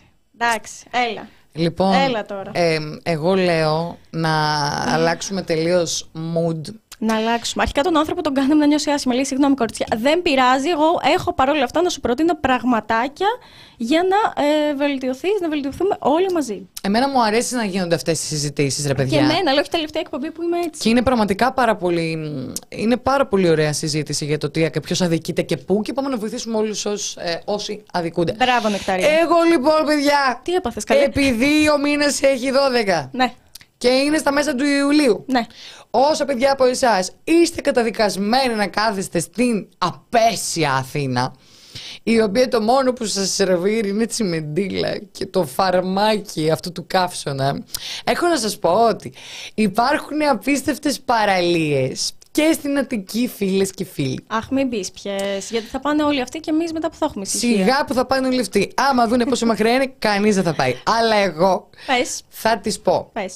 Λοιπόν, στο Σούνιο, ανάμεσα στα αυτά τα ελεεινά και τρισάθλια μπιτσόμπαρα που είναι όλες έτσι κατσαρίδες και δεν βλέπεις άμμο από την ομπρέλα. Και παίζει καμπακάκι μία ώρα το μεσημέρι. Αγκυβέρνητο καραβί. Εγώ θα πάω καμπακάκι. Ε, εκεί είναι ωραία. Έχει κάτι απίστευτα κολπάκια, παιδιά. Βέβαια πρέπει να βάλετε αυτά τα παιδιλάκια, τα σαμπό, ξέρεις τώρα, τις νοσηλεύτηρε παύλα γιαγιά. Γιατί θα πάθεις τίποτα αν πατήσεις αχινό. Επίσης Μα έχει, είναι πολύ ωραία. έχει αυτά. κάτι κοτρώνες έτσι, ρε, σε κοιτάνε. Πάτα με. Πάτα με. Θα σου χαλάσω το καλοκαίρι. Και όλο το πόδι. Κατάλαβες είναι αυτό; Ε, Όμως έχει απίστευτο βυθό, δηλαδή πάρτε τις μάσκες σας, μην πηδήξετε από τα βράχια. Γενικά όχι, Γιατί παιδιά, κάτω αυτό έχει το κάτι πράγμα. κοντρώνε. Πάτα με, σας είπα πώς. Επομένως, να, ε, να προσέχετε με τα extreme όλα αυτά. Πρέπει να είστε λίγο και κατσικάκια να κατέβετε. Ε, Και κάτω λούτσα έχει πολύ ωραίες. Γενικά, παιδιά, να ψάχνετε τους κολπίσκους. Μπορεί βέβαια να μην κολπίσκους. σας αρέσουν. Να θέλετε καμπακάκι μία ώρα το μεσημέρι. Δεν θα σας πούμε εμείς με το ζόρι να πάτε Δεν στον τους κολπίσκο. κόβω, αποκλείεται. Δεν νομίζω. Δεν ούτε έχει εγώ. έρθει ποτέ κανείς. Αυτό το έχω παράπονο. Ένας δεν έχει έρθει εκεί που είμαι στα σκυλομάγαζα να μου πει Γεια σου, νυχτερία από το TPP. Στα, στα εξάρχεια κάμες Queen Elizabeth. Έτσι εδώ. Οι γνωστές. Εσείς είστε. Λέω, είμαι γνωστή. I feel famous. Αλλά στην. ε, στα, στα τέτοια που κάνεις ποτέ, δεν πρέπει κανείς δεν project. Δεν μπορώ να καταλάβω γιατί. Λέει πρέπει να συνδέεται όλη η κουλτούρα. Λέει, ο απολυτή κακούς σκυλάδικα. Πρέπει να σπάσουμε τα στερεότυπα, κυρίε και κύριοι. Θα Πρέπει- πω τώρα τη γελία ιστορία μου, μην μπει σε κόμμα παράταξη και τέτοια, όπου είναι τα κλασικά. Με ένα Αγία Παρασκευή είναι τα. Α, ήρθε με 20 ευρώ Άδωνης. Τώρα τι να πω, τι να πω. Αδωνάρα μου, για σένα θα πίνω τις μπύρες. Λούτσα Ένα πολύ μήνα μπήκε- έλειψε, αδερφέ, και έγιναν ανέβηκαν οι τιμές. Τώρα που, τώρα που ήρθες, ρίξε την μπύριτσα. Την Άργος θέλω. Πάλι την προμοτάρω την Άργος. Κάνε δουλειά σου. Άργος. Ε, Λούτσα πολύ μπίχλα η θάλασσα. Παιδιά, όχι αυτά που φαντάζεστε τώρα σας λέμε, έχουμε ψάξει και έχουμε βρει πραγματάκια και θαματάκια. Εμ, μα τι έλεγα, α ναι ναι, τη γελία ιστορία μου. Τέλος πάντων προεκλογικά, εμ, περίπτερα, σταντάκια και διάφορα πραγματάκια. Οπότε περπατούσα κι εγώ έτσι στον δρόμο και μου έδιναν ε, φυλάδι και ήρθε ένα παλικαράκι. Σαν Πω. τα κρύα τα νερά. Κριντζού. Ο οποίος ήταν... Oh, Ο fucking οποίος, shit. ο οποίος ήταν πάρα πολύ χαρούμενος, πάρα πολύ γελαστός, δηλαδή μου το δίνει και μου λέει τόσο θέλουμε για να μπούμε βουλή. Ήταν, ήταν πραγματικά χαρούμενος και ήρθε με μια οικειότητα, με μια ζεστασιά. Και εγώ για κάποιο λόγο, ε, χωρί, παιδιά δεν είμαι ψώνιος, με ξέρετε. Μπρο, δεν μπορώ να την ακούω αυτή την ιστορία. Έλα, πες τη. Του λέω, καλέ με κατάλαβες. Παναγία μου, ψυχή μου. και αυτό- μένει αυτός και μου λέει, Όχι. και του λέω, και συνεχίζει και του λέω, α, νόμιζα με κατάλαβες. Με χαίρετε. Συνε- συνεχίζω, ναι, και μου λέει, όχι, από πού; Αυτά τα cringe moments. Ναι, ναι, ναι. Γιατί το έπαθα αυτό δεν ξέρω. Τέλος πάντων, παιδιά. Ναι. Όταν είχαμε κατέβει επίσης. Ε, μου ξέρεις τι μου θυμίζει; Όταν είχαμε πάει μοναστηράκι να ρωτήσουμε γυναίκες αν έχουν υπάρξει θύματα έμφυλης βίας και πέσαμε πάνω σε μια κοπέλα. η οποία Αυτή ήταν έπεσε σε λε- πάνω μας. Με καταλάβατε; Και εγώ λέω. Who are you? Και ήταν μια τύψη που ήταν στο Bachelor. Τότε με τα, Στο Bachelor, ναι. με τα τριαντάφυλλα. Και λέμε, ποια εσύ, τι είναι εσείς; Και εκείνη μου λέει, νομίζω ότι με καταλάβατε, γι' αυτό ήρθατε. Μου είχε και την κορυδεύαμε και μετά από ένα χρόνο το έκανε εσύ. Έτυχε, έτυχε, έτυχε, έτυχε. Εμ, λοιπόν, να διαβάσουμε κανένα σχόλιο πέρα από τα άλλα που συζητήσαμε. Και όταν λέω να διαβάσουμε κανένα σχόλιο, εννοώ ότι πήρε πριν το μάτι μου κομπλιμέντο για μένα. Οπότε πάω καρφωτής σε αυτό. ε, λοιπόν, δεν είναι γιατί ο άνθρωπος εξήγησε το κομπλιμέντο, να μην το διαβάσουμε. Παιδιά, μα πόσο λέτε, ευχαριστούμε πάρα πολύ για τα χρήματα. Πραγματικά ευχαριστούμε. Είστε πάρα πολύ που τα έχετε στείλει. Αλλά αυτή τη στιγμή πρέπει να βρω το καλό σχόλιο για μένα. Πώς είναι; Α, ευχαριστούμε τον Παναγιώτη Ένας Καλυβά, είναι ευχαριστούμε τον πολλά Υπουργό. χρήματα. Ε, Να ευχαριστήσουμε τον Άλεξ Αλέκο, Βάζ Παλ, που μας έχετε καλό καλοκαίρι, καλό καλοκαίρι και σε σένα, Brain Drained, για υπερορίες στο Μύτικα και Σοφία Μπρακ ή Βρακ. Who knows, καλή ξεκούραση και σε σένα κοριτσάρα μου. Έχεις βρει το σχόλιο. Δεν για το έχω βρει. Το σβήσες. Ξανακάτω μία. Για μένα έγραφες. Μπορεί να συμβεί σε κάθε δημόσιο πρόσωπο, λέει ο Γιώργος ο Τριαντεφυλάκη και καλά κάνει και σε δουλεύει, Μαρή. The Office Press Project Edition. Ναι, Θέλουμε- αλλά το πρώτο σχόλιο που ήρθε στο chat σήμερα ήταν Σας είδα την Παρασκευή στο αντιρατσιστικό. Εμείς ήμασταν. Πω, πω, τι φορούσα. Θα το χάλι μου είχα. Αυτό που συνέβη και στην κοπέλα από τον Bachelor και στη Γεωργία. Έτσι, Μπορεί- σε όντως, δύο προσωπικότητες έχει συμβεί. σε Μπορεί να συμβεί. Εμένα δεν μου έχει συμβεί ακόμη. Δεν είμαι αρκετά γνωστή. Δεν είμαι αρκετά δημόσιο πρόσωπο. Πανέμορφες, είστε λέει, μην το ψάχνετε. Καλά σου λέει. Καλέστε Ζάβαλο να πει για κρυφά διαμάντια στην Αττική. Λοιπόν, εγώ θέλω να πω ότι επειδή είμαι 1,5 χρόνο στην. Αθ- δύο χρόνια πλέον στην Αθήνα και τώρα καταλαβαίνω το διαμαντάκια. Πήγα και πρώτο γερμενό. Φίλε, στην κεντρική παραλία δεν βλέπεις άμα από την ομπρέλα. Αλλά πιο πέρα έχει κάτι απίστευτα κολπάκια. Τέλεια, και εκεί την στον Αχινό βέβαια, αλλά δεν πειράζει. Το θέμα είναι, παιδιά, ότι κολυμπάς μέσα και από κάτω είναι τα νερά, από πάνω είναι τα, τα δάση. Και είναι πάρα πάρα πολύ ωραία. Αλλά αν φύγετε βράδυ, μην πάτε από εκεί που λέει το GPS. Γιατί θα καταλήξετε σε έναν δρόμο που είναι τίγκα αλεπούδε. Νεκταρία, είναι λίγο επικίνδυνο τώρα αυτό που λες. Θα χαθούν οι άνθρωποι αν δεν ακολουθήσουν. Όχι, απλά πηγαίνετε ευθεία. Κάπου σας λέει στρίψτε δεξιά. Νεκταρία, δεν οδηγούν όλοι όπως εσύ. Κινηθείτε Μην μπλέκεις βορειοανατολικά. τον κόσμο. Στη συνέχεια, στρίψτε δεξιά. Στρίψτε δεξιά.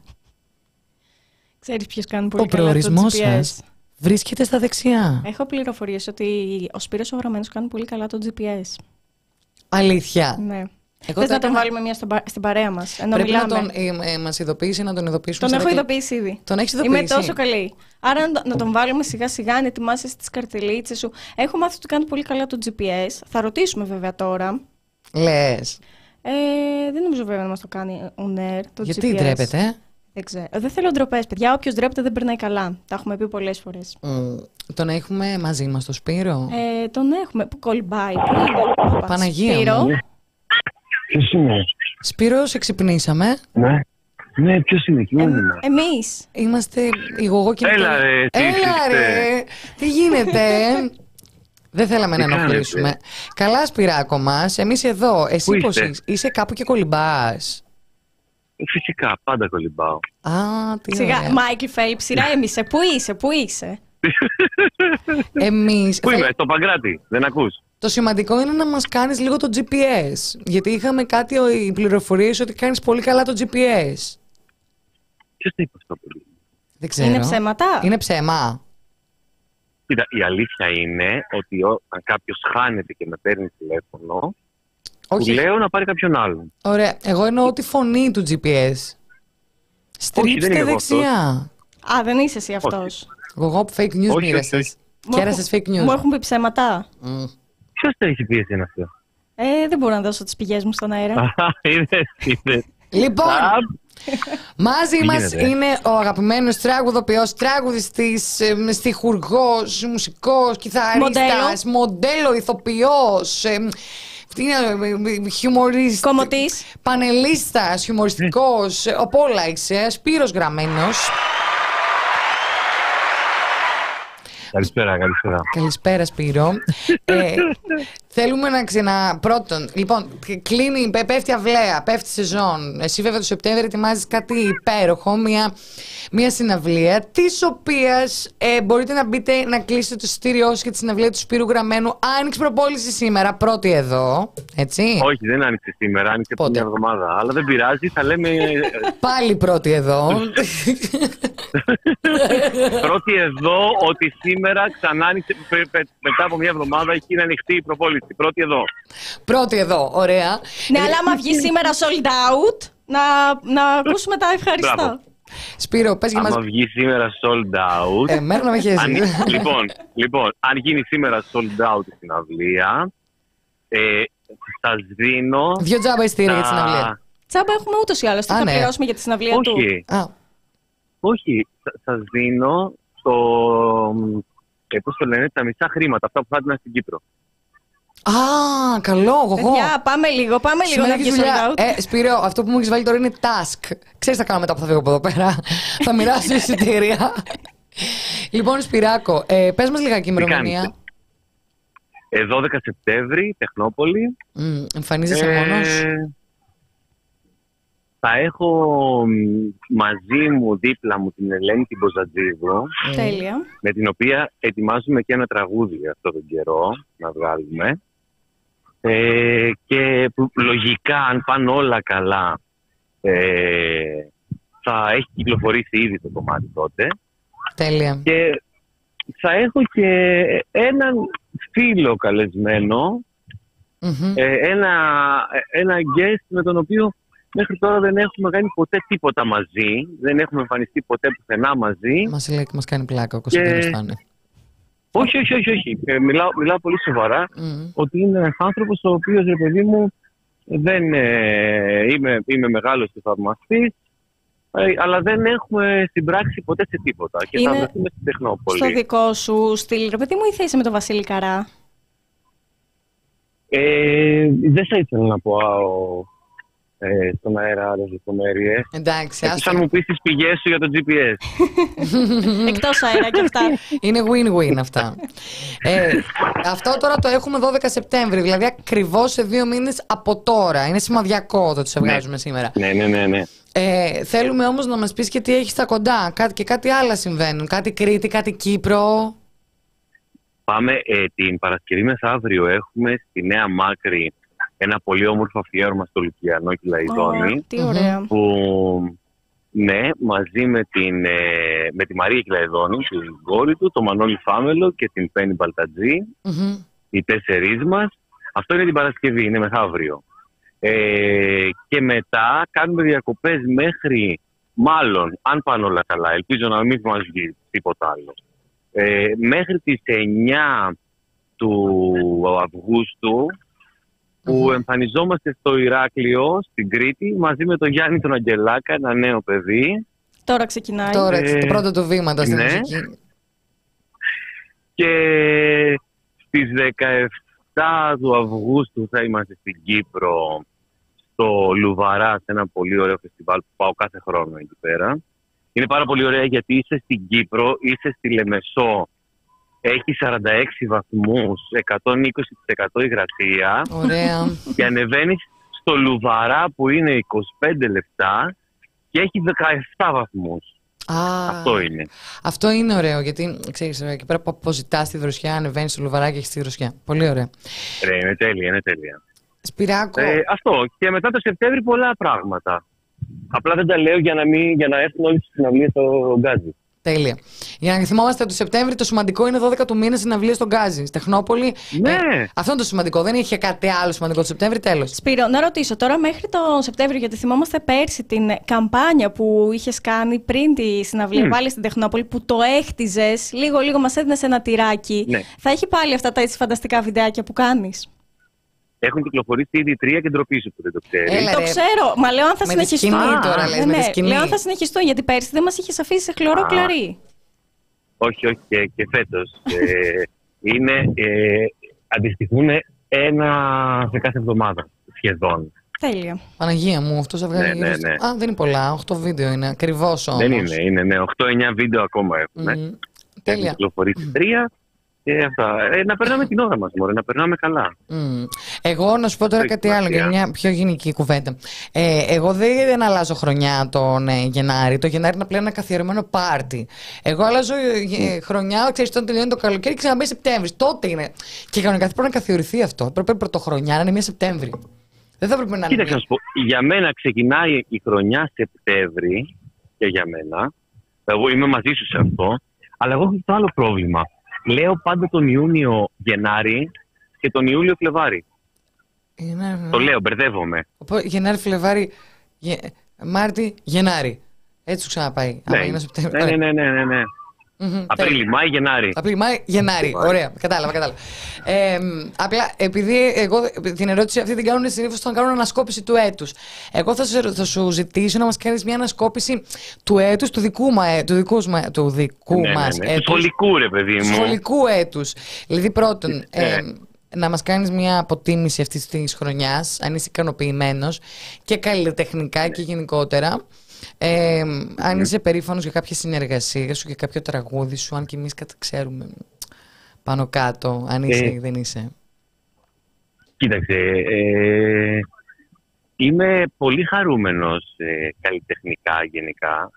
Πραγματικά ε, η συνεργασία μου και αυτή τη χρονιά που μας πέρασε και την προηγούμενη με τον Πουλί και με τον Ταβλά ήταν ε, από τις καλύτερες χρονιές που έχω κάνει. Ε, τώρα χαρούμενος για κάποιο τραγούδι μου δεν είμαι. Ε, υπερήφανος. Ε, δυστυχώς ε, ε, συμβαίνουν ε, μαλακίες και εγώ γράφω τραγούδια για τις μαλακίες. Οπότε Μμμ. συμβαίνουν πολύ άσχημα πράγματα και γράφω γι' αυτό. Μακάρι να μην χρειαζόταν να τα γράφω. Αυτό λέω μόνο. Το λέω πάντα και μ, αυτό. Ε, μ, κατά τα άλλα, ε, έχει αυτό που, που συμβαίνει, που βλέπουμε τελευταία ρε παιδί μου, και είναι έτσι πολύ άρρωστο, είναι ότι α, υπάρχει αυτό το, το σύνθημα που είναι και αρκετά παλιό σύνθημα και δεν είχαμε καταλάβει μέχρι πριν από κάποια χρόνια τι σήμερα, το φασίστες πίσω στις τρύπες σας. Ε, γιατί δεν, δεν εμφανίζονται ξαφνικά, ρε παιδί μου, αυτά τα πράγματα που βλέπουμε γύρω μας, αυτά που ακούμε, το ότι βγαίνουν, ε, το, το ίντερνετ έχει γεμίσει με καριόλια. Δεν έγινε ξαφνικά σε μία μέρα. Αυτοί υπήρχαν, κυκλοφορούσαν γύρω μας, ε, ζούσαν δίπλα μας, ζου- ζούμε ανάμεσά τους. Ε, απλά ξαφνικά απενεχοποιήθηκε το να είσαι μαλάκας. Μπράβο. Μμ, αυτό. Έτσι είναι. Γι' αυτό είμαι κάπως απογοητευμένος και έχω 1,5 μήνα που όταν πιάνω το κινητό μου στο χέρι, αντί να διαβάσω ειδήσεις, τσεκάρω λίγο, ρε παιδί μου, στο, στο press, αν έχει κάτι σημαντικό. Πολύ βιαστικά όμως. Έχω κατεβάσει ε, μία μαλακία παιχνίδι, στην οποία ουσιαστικά γεμίζει, δεν ξέρω αν το έχετε δει, που γεμίζει ε, τα μπουκαλάκια με ίδιο χρώμα νερό. Α, μπράβο. Κατάλαβα. Οπότε και έχω φτάσει στην 970 πίστα. Γεμίζεις Ε, μπόλικο μπουκαλάκι. Ε, Σπύρο, θα... Για να μην διαβάζω. Δηλαδή, αυτές τις ώρες θα τις είχα φάει ε, διαβάζοντας Twitter, Facebook. Facebook δεν έμπαινα, αλλά διαβάζοντας σχόλια και τέτοια. Δεν διαβάζω κανέναν. Δυστυχώς τους ακούω γύρω μου. Ακούω, ακούω συζητήσεις γύρω μου που δεν, δεν τους άκουγα, ρε παιδί μου. Δεν τα άκουγα αυτά τα πράγματα, αυτά που ακούω τώρα. Ε, ξεντράπηκε Δηλαδή- ο ακροδεξιός, ξεντράπηκε ο Ναζί, ο εθνικιστής. Δεν είναι ο ακροδεξιός και ο ναζί και ο εθνικιστής. Είναι ο διπλανός Ε, μας. είναι ο διπλανός σου. Είναι ο άνθρωπος αυτός που μέχρι προχτές, ρε παιδί μου, είχε, είχε μια τελείως άλλη άποψη, ήταν τελείως χαζός. Ε, ε, ο χαζός είναι και τώρα. Ε, ήταν, ναι, ένα... Ε, τέλος πάντων, βγήκε αυτή μια, μια μικροαστήλα η οποία δεν ξέρω, θα κάνει χρόνια μάλλον να εξαφανιστεί τώρα. Βλέπεις ότι θα πάει χειρότερα το πράγμα; Φυσικά. Μμ. Φυσικά θα πάει χειρότερα. Φυσικά θα πάει χειρότερα. Γιατί όλοι αυτοί, οι α- όλοι αυτοί οι άνθρωποι ε, τρέφονται από το φόβο τους. Και η εξουσία αυτό που κάνει είναι να τους ταΐζει συνεχώς με περισσότερο φόβο.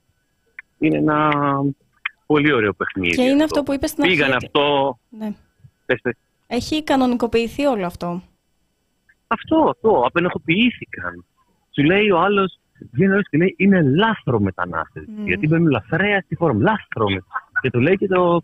Ε, εκεί ρε παιδί μου που πρέπει να του πάρεις ένα βιβλίο για να πέτει, να του ανοίξει το κεφάλι. Ε, Του, βρεις, του, Εκεί δεν το βρίσκεις λέει. ένα, του βρίσκεις ένα κόμμα να ταυτίζεται με την άποψή του και να το ψηφίζει και να το έχουμε στη Βουλή. Και γενικότερα. Ναι. Ε, να σου πω. να εσύ- σου πω κάτι. Μμ. Ε, δε- δεν είναι αυτό που ε, τους απενοχοποίησε. Υπήρχε αυτό και πριν. Δεν έγινε μετά τις εκλογές αυτό. Δεν πιστεύεις ότι η κυβέρνηση τροφοδότησε το να ξεντραπεί ο ακροδεξιός και να λέει τις, Φυσικά. τις φυσικά. ηχαμένες Όχι η απόψεις του κυβέρνηση. άνετα. Όχι η κυβέρνηση. Και η ολόκληρο το αντιπολίτευση κοινοβούλιο. λες. Μμ. Ολόκληρο το κοινοβούλιο, ναι. Καλά, και Ναι, τα ε, μέσα. Καλά, δεν το συζητάμε, ρε παιδιά τώρα. Είναι ε, το, και το κοινοβούλιο ε, και η Βουλή μας και η πολιτική και τα μέσα είναι μαγαζάκι κάποιον. Μμ. Μμμ. Δηλαδή, αυτό. Υπάρχει, υπάρχει ρε παιδί μου, ένα σύστημα ολόκληρο το οποίο τρο- τροφοδοτεί, τροφοδοτείται και τρέφεται και τρέφει όλο αυτό το πράγμα. Μάλιστα. Αλλά είναι πολύ μακριά από εμάς όλο αυτό. Όλη αυτή η σαπίλα και όλη αυτή η μαφία, ρε παιδί μου. Είναι πολύ μακριά. Δεν μπορούμε εμείς να το διανοηθούμε. Δεν μπορούμε να το καταλάβουμε. Αισιόδοξες σκέψεις υπάρχουν, Σπύρο, καθόλου; Ε, φυσικά σε, σε προσωπικό επίπεδο και σε επίπεδο παρέα. Μμ. Κατάλαβες. Α, Και αυτό, με- αυτό με ενδιαφέρει, ρε παιδί μου. Αυτό, αυτό, αυτό πρέπει να μας αφορά. Δηλαδή, το, η, η παγκόσμια ειρήνη δεν γίνεται να έρθει άμα το φτιάξουμε μικρές, ε, μικρές κοινότητες, μικρές κοινωνίες που να, να δρούμε μέσα σε αυτές και να, και να αντιδρούμε απέναντι σε, σε όλα αυτά που συμβαίνουν. Μμμ. Ναι, οπότε ναι, είμαι αισιόδοξος. Είμαι αισιόδοξος ότι εγώ με, με τους φίλους μου, με αυτούς τους ανθρώπους που, που τα λέμε, ρε παιδί μου, και που τα βρίσκουμε κάπως μεταξύ μας, θα φτιάξουμε κάτι όμορφο. Αυτό. Και, Δεν είμαι προστα... αισιόδοξος. Δηλαδή, και προστατεύουμε και την θα- ψυχική μας υγεία. Αυτό είναι Είναι... πολύ δύσκολο. Ε, α, γι' αυτό κατεβάζουμε στο κινητό μας παιχνίδι που το γεμίζεις μπουκαλάκια με, νερό, που γεμίζεις μπουκαλάκια με διάφορα χρώματα νερού. Μας Σπύρο, πόσες πίστες έχει αυτό το παιχνίδι; Θα, το, θα είναι ρε εσύ. Δεν ξέρω, έχω. Δεν ξέρεις να σου πω κάτι τώρα, ειλικρινά. Θέλω να φτάσω στις χίλιες για να δω αν θα έχει γίνει. παρακάτω. Σαν το Αυτή την Candy απορία Crush. έχω Σαν το τώρα. Candy Crush θα είναι, Σπύρο. Δεν θα, θα έχει Τι κάνει αυτό, χιλιάδες. τι κάνει, δεν τελειώνει ποτέ; Δεν τελειώνει, όχι, δεν τελειώνει. Είχα πάθει Κατάλαβα. κόλλημα μια εποχή. Κατάλαβε. Με βλέπω για χρόνο μέχρι τις επόμενες εκλογές να βλέπω. ναι, με Candy Crush θα Σίγουρα. καταλήξεις. Θα, θα Σπύρο, ξαναμιλάμε εδώ πέρα και θα σας λέω. Είμαι στην ε, 650.300. θέλω να δω τι θα γίνει στο εκατομμύριο. Ε, Επίσης, να σας πω και το άλλο. Και αυτό το παιχνίδι που παίζω δεν αλλάζει το επίπεδο δυσκολίας. Εννοείς ότι παίζεις την ίδια εύκολη πίστα την αρχή; Είναι το ίδιο. Ωραία, μια Είναι- χαρά. Ε, παιδί μου, να σου πω κάτι, νομίζω ότι οι πρώτες 30 είναι εύκολες και οι υπόλοιπες είναι όλες Το το ίδιο. Δηλαδή, ρε παιδί μου, πώς πώς είναι, ρε παιδί μου, σαν να παίζεις ένα. ε, Το, το κλασικό σου ντόκου, Μμμ. ένα κλασικό σου ντόκου για πάντα, κάτι τέτοιο. Εμένα μου αρέσει αυτό γιατί σε παιδεύει που σε παιδεύει η ζωή. Τώρα, άμα έχεις και το άλλο το παιχνίδι με τα μπουκαλάκια να σε παιδεύει. Να το παρατήσεις άστο, και μετά να παράτα επιστρέψει το. στην πραγματικότητα της ζωής. Ναι, ναι, ναι. ναι. Όχι, όχι, Ναι, καταλαβαίνω. όχι, όχι, όχι. Δεν το θέλουμε αυτό, όχι. όχι. Ε, λοιπόν, δίνουμε ραντεβού για. ε, 12 Σεπτέμβρη. εμείς θα είμαστε εδώ. κι εμείς εκεί. στην Αθήνα. Τώρα οι άλλοι ψαχτείτε, παιδιά. Ωραία. Είναι παντού ο Σπύρος. Θα είναι ναι, και παντού. στο Ηράκλειο να πάτε. Τα φιλαράκια μου, Ηρακλείο του είμαι, Σπύρο. Και 9 το Εσύ βρε. δεν θα, το ξέρω, δεν θα είσαι Κάτσε. κάπου. στο Ηράκλειο. 10 Αυγούστου έχω γενέθλια. Λες να έρθω Πού θα τα 9. κάνεις; Λες να έρθω 9 Αυγούστου σε σένα να περάσεις 12 και να. Α, και να Και μην να πούμε στον Αγγελάκα να σου βγάλει τουρτά. Ω, τι ωραία και να ιδέα. σου λέει να, να, να, κρατάει, να, να, να, και να σου τραγουδήσουμε όλοι μαζί. Τότε τι κρίμα, τι κρίμα, τι κρίμα. Δεν χωράω πουθενά, ε. Τέλος πάντων. Ευχαριστούμε πολύ για αυτή την παρέμβαση, Σπύρο. Σπυράκο μου. Μετά από αυτό το ευχάριστο μ, έτσι, φινάλε, σε χαιρετάμε και σου ευχόμαστε καλή, καλή καλλιτεχνική σεζόν ξανά από το Σεπτέμβρη. και ευχαριστούμε πάρα πολύ για αυτά που μας δίνεις καλλιτεχνικά. Να είσαι καλά και Εγώ καλές Σας διακοπούλες. ευχαριστώ, σας αγαπάω πάρα πολύ και να περάσετε πολύ όμορφο το καλοκαίρι σας. Και εμείς αγαπάμε Σπυράκο. Μουά! Φιλάκια. Όχι, εγώ σας αγαπάω. Ω, Όχι, εμείς. Φιλάκια, γεια. Γεια, Άντε, γεια. Γεια. Γεια. Ήταν ο Σπύρος Γραμμένος, Ναι, ναι, φιλενάδες και φιλενάδη μας. Ε, λοιπόν, ε, μας λέ- τον λατρεύετε εδώ πέρα. Ε, παιδιά, πώς να μην τον λατρέψετε αυτόν τον άνθρωπο; Ο κόσμος μας έβαλε 20 δολάρια. Λοιπόν, είναι έξι. Λοιπόν, πάμε νεκταρία. Τσακ μπαμ. Λοιπόν, τσακ μπαμ, να βγάλουμε τον δεύτερο καλεσμένο. Και όχι τίποτα άλλο, το ψάχνει και το chat μας. Ε, κοίταξε, Αν τον βλέπει. έχεις προδώσει πριν καν προδώσεις σε εμά. θα βγάλουμε τώρα το δεύτερο καλεσμένο. Και έχω και κάτι ακόμα να πω, να θυμηθώ να πω για μία παράσταση.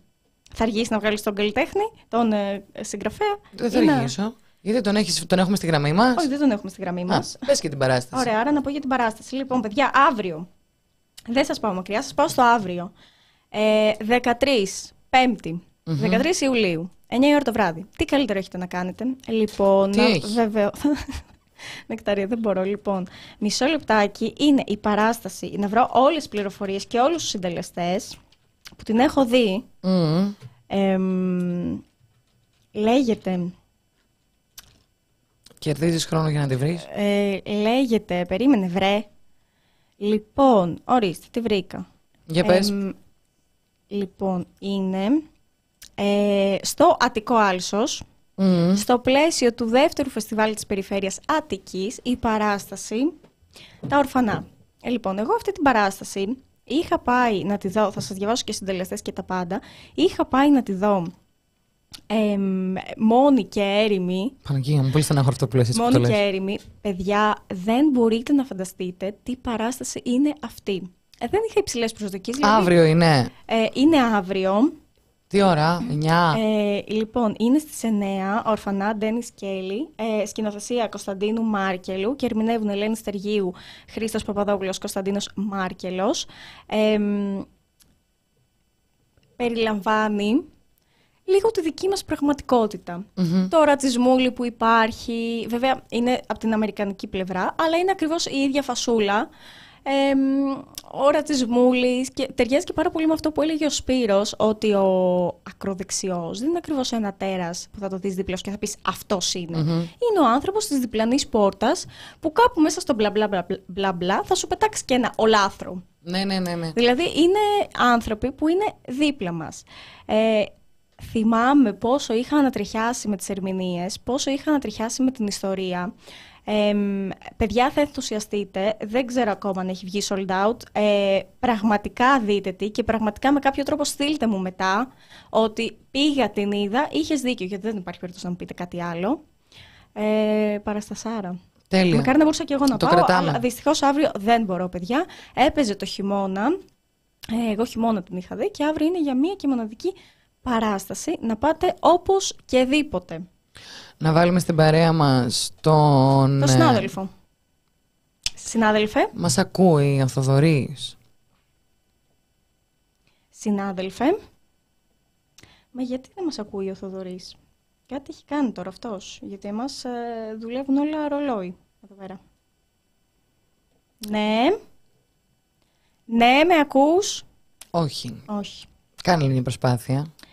Εμ, ναι. Θα κάνω άλλη μια προσπάθεια.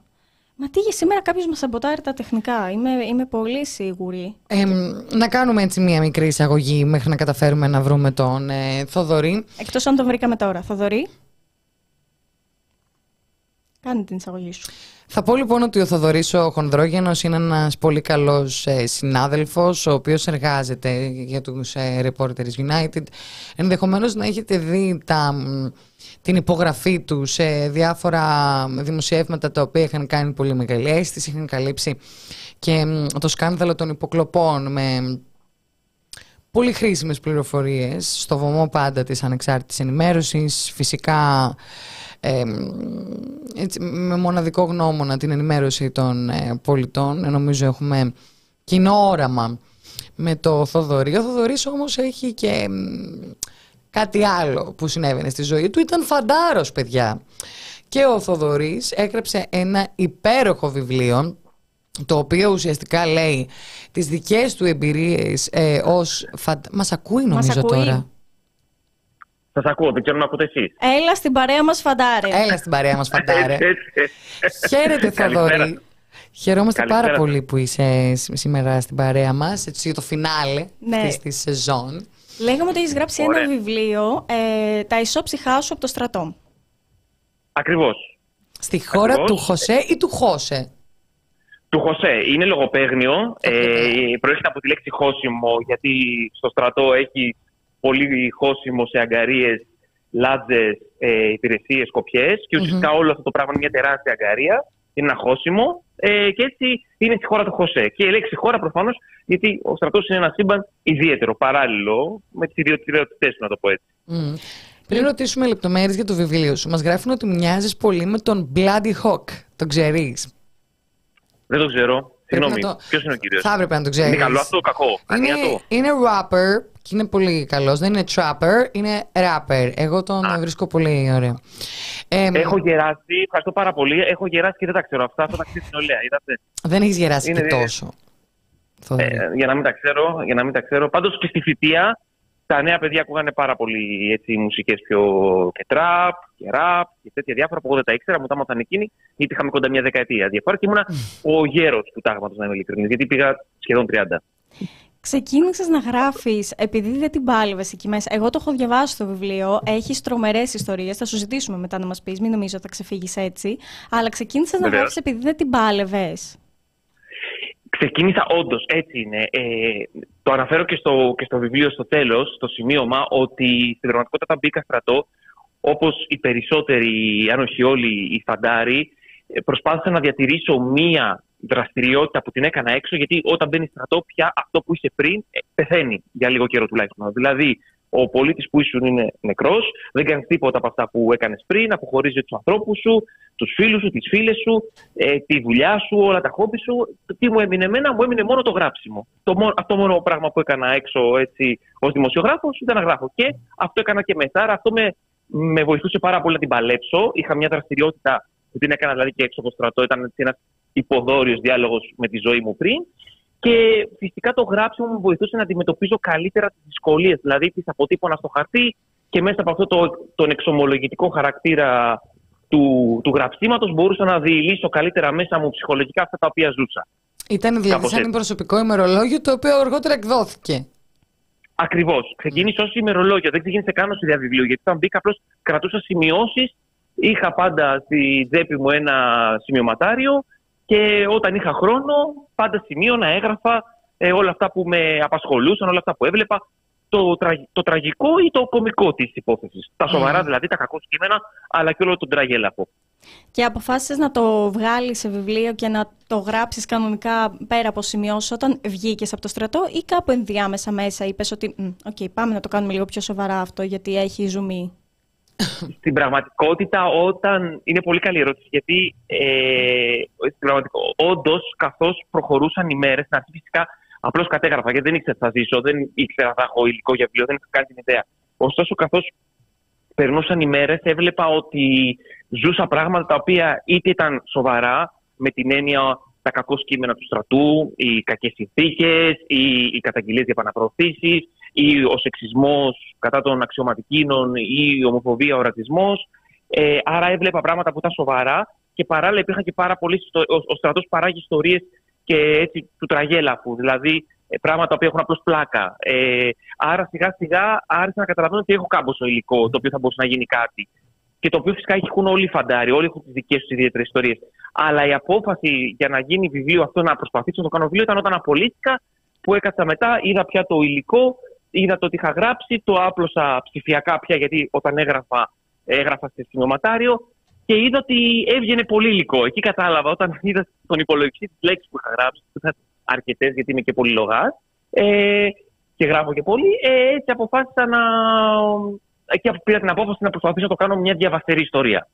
Κοίτα, η αλήθεια είναι ότι οι ιστορίες των φαντάρων είναι κάπως σαν ανέκδοτα. Δηλαδή, όλοι έχουμε τον μπαμπά, το θείο που λέμε πω, πω πάλι άρχισε τις ιστορίες από το στρατό. Mm. Η αλήθεια είναι βέβαια ότι η ενέτη 2023 είναι λίγο διαφορετικά τα πράγματα, γιατί πέρα από τα ευτράπελα συμβαίνουν και άλλα πραγματάκια. Και ανέφερες, βασικά, είπες τρεις ιστορίες στο αντιρατσιστικό φεστιβάλ που έχουν σχέση με επαναπροωθήσεις και το τι παίζει με το προσφυγικό. Δηλαδή, παλιά ο μπαμπάς μου θα κάτσει να πει ιστορία, δεν θα κάτσει να πει Α, ε, μέσα σε όλα είδα και αυτό που, κάναμε, που κάποιος έκανε επαναπρόθεση. Δυστυχώς τώρα έχουμε και αυτό. Ε, εμένα δηλαδή αυτές οι ιστορίες με συγκλονίζουν, οπότε αν θέλεις να τις μοιραστείς και τώρα μαζί μας. Βεβαίως, βεβαίως. Να πω στην αρχή μόνο ότι πράγματι το βιβλίο, όπως ανέφερα, είχε την φιλοδοξία κάπως. Μάλλον όχι την φιλοδοξία, δεν είχε καμία φιλοδοξία. Το έγραφα για να την παλέψω.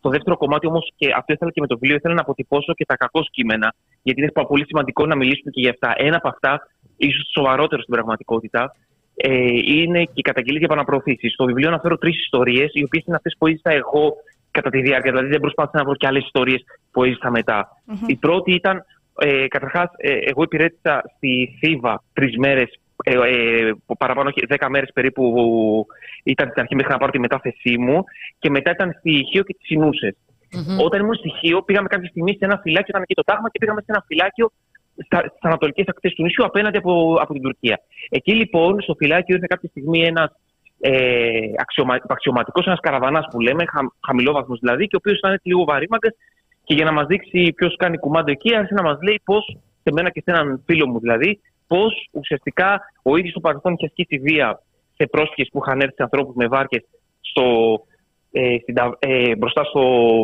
στο φυλάκιο με σκοπό να, τους, ε, να, να γίνουν επαναπροωθήσεις μετά με τη βοήθεια και άλλων αρχών όπως του λιμενικού. Ε, το, το, η ηρωνία εκεί είναι ότι ε, στην πραγματικότητα υπήρχε μαζί, εκεί που ήταν η παραλία, ήταν μια πριβέ παραλία μόνο για στρατιωτικούς, ήταν ένας κλειστός χώρος και είχε και μια ταβέρνα.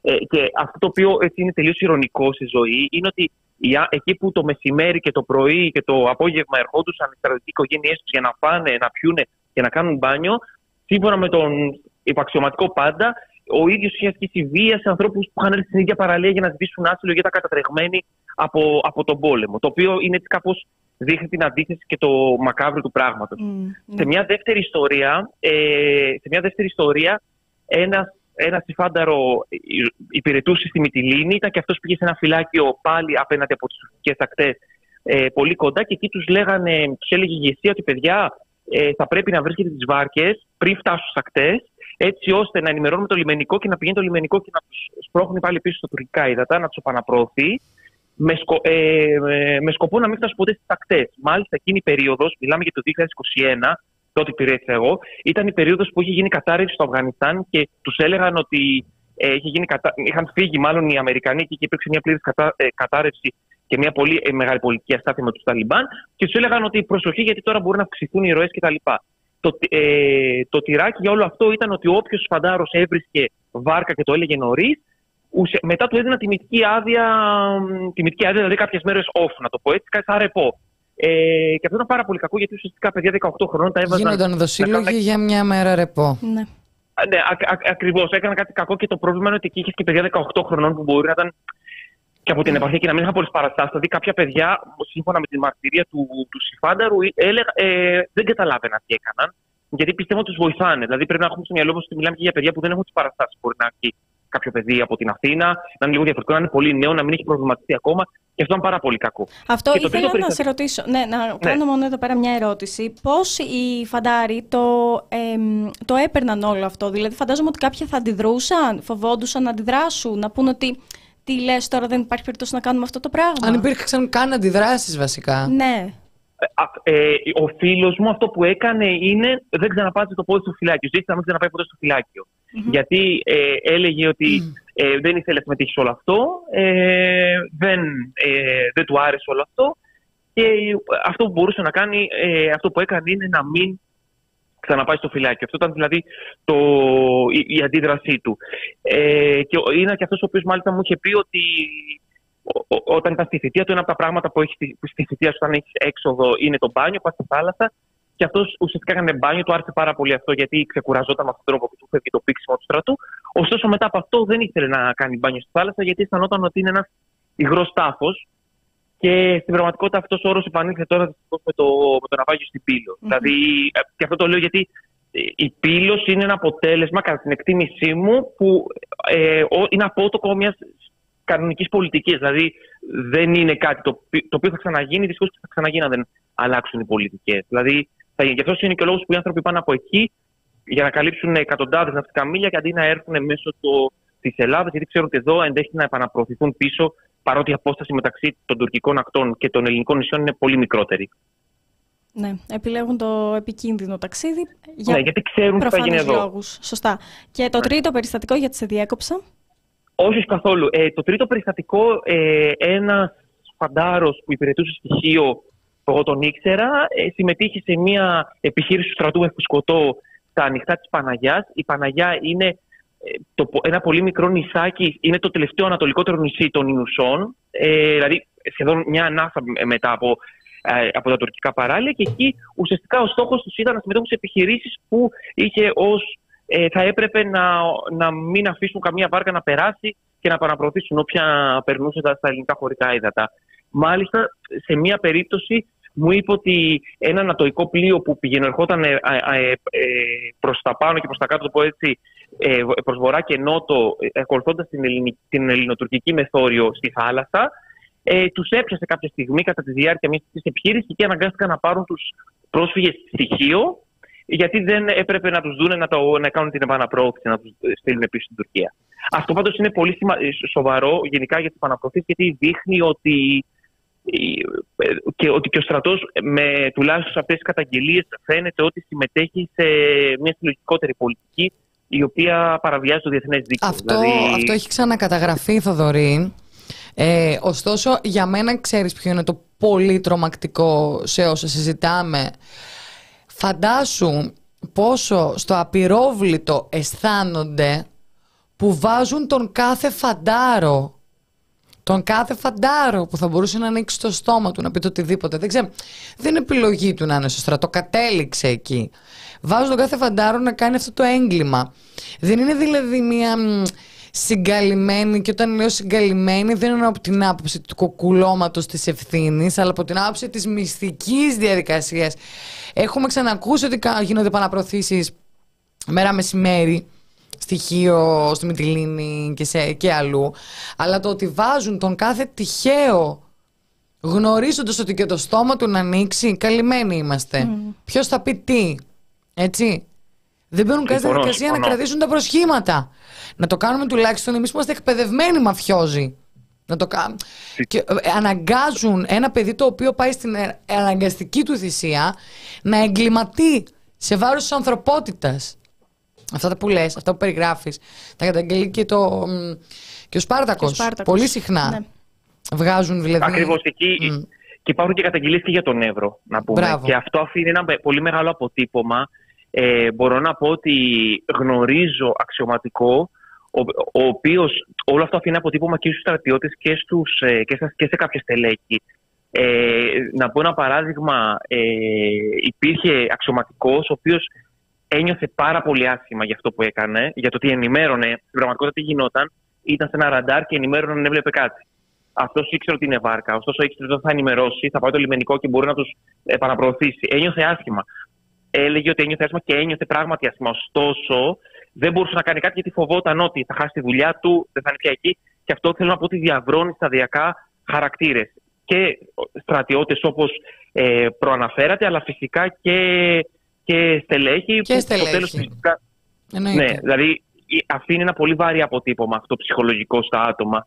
Εγώ ξε, έχω ακούσει, δεν είναι, αυτή δεν είναι δική μου εμπειρία, αλλά έχω ακούσει φαντάρους που ήταν στον Εύρο, συμμετείχαν σε τέτοιου είδους επιχειρήσεις και είχαν μετά όντως σοβαρά ψυχολογικά προβλήματα. Το, ε, το ξέρω εμέσως, αλλά θέλω να πω ότι είναι πολύ λογικό όταν καταλαβαίνεις ότι συμμετέχει και είσαι ένα παιδί ή ένας νέος άνθρωπος ε, που όντως κάνει τη θητεία σου ότι αυτό το πράγμα θα έχει μια, ένα βαθύ αποτύπωμα στο χαρακτήρα σου είτε και στη ψυχολογία είναι, Μπράβο, είτε είναι από την, άποψη, από την πλευρά της πληγής, ότι σου έχει βρει μια πληγή, είτε είναι από την πλευρά του brainwash.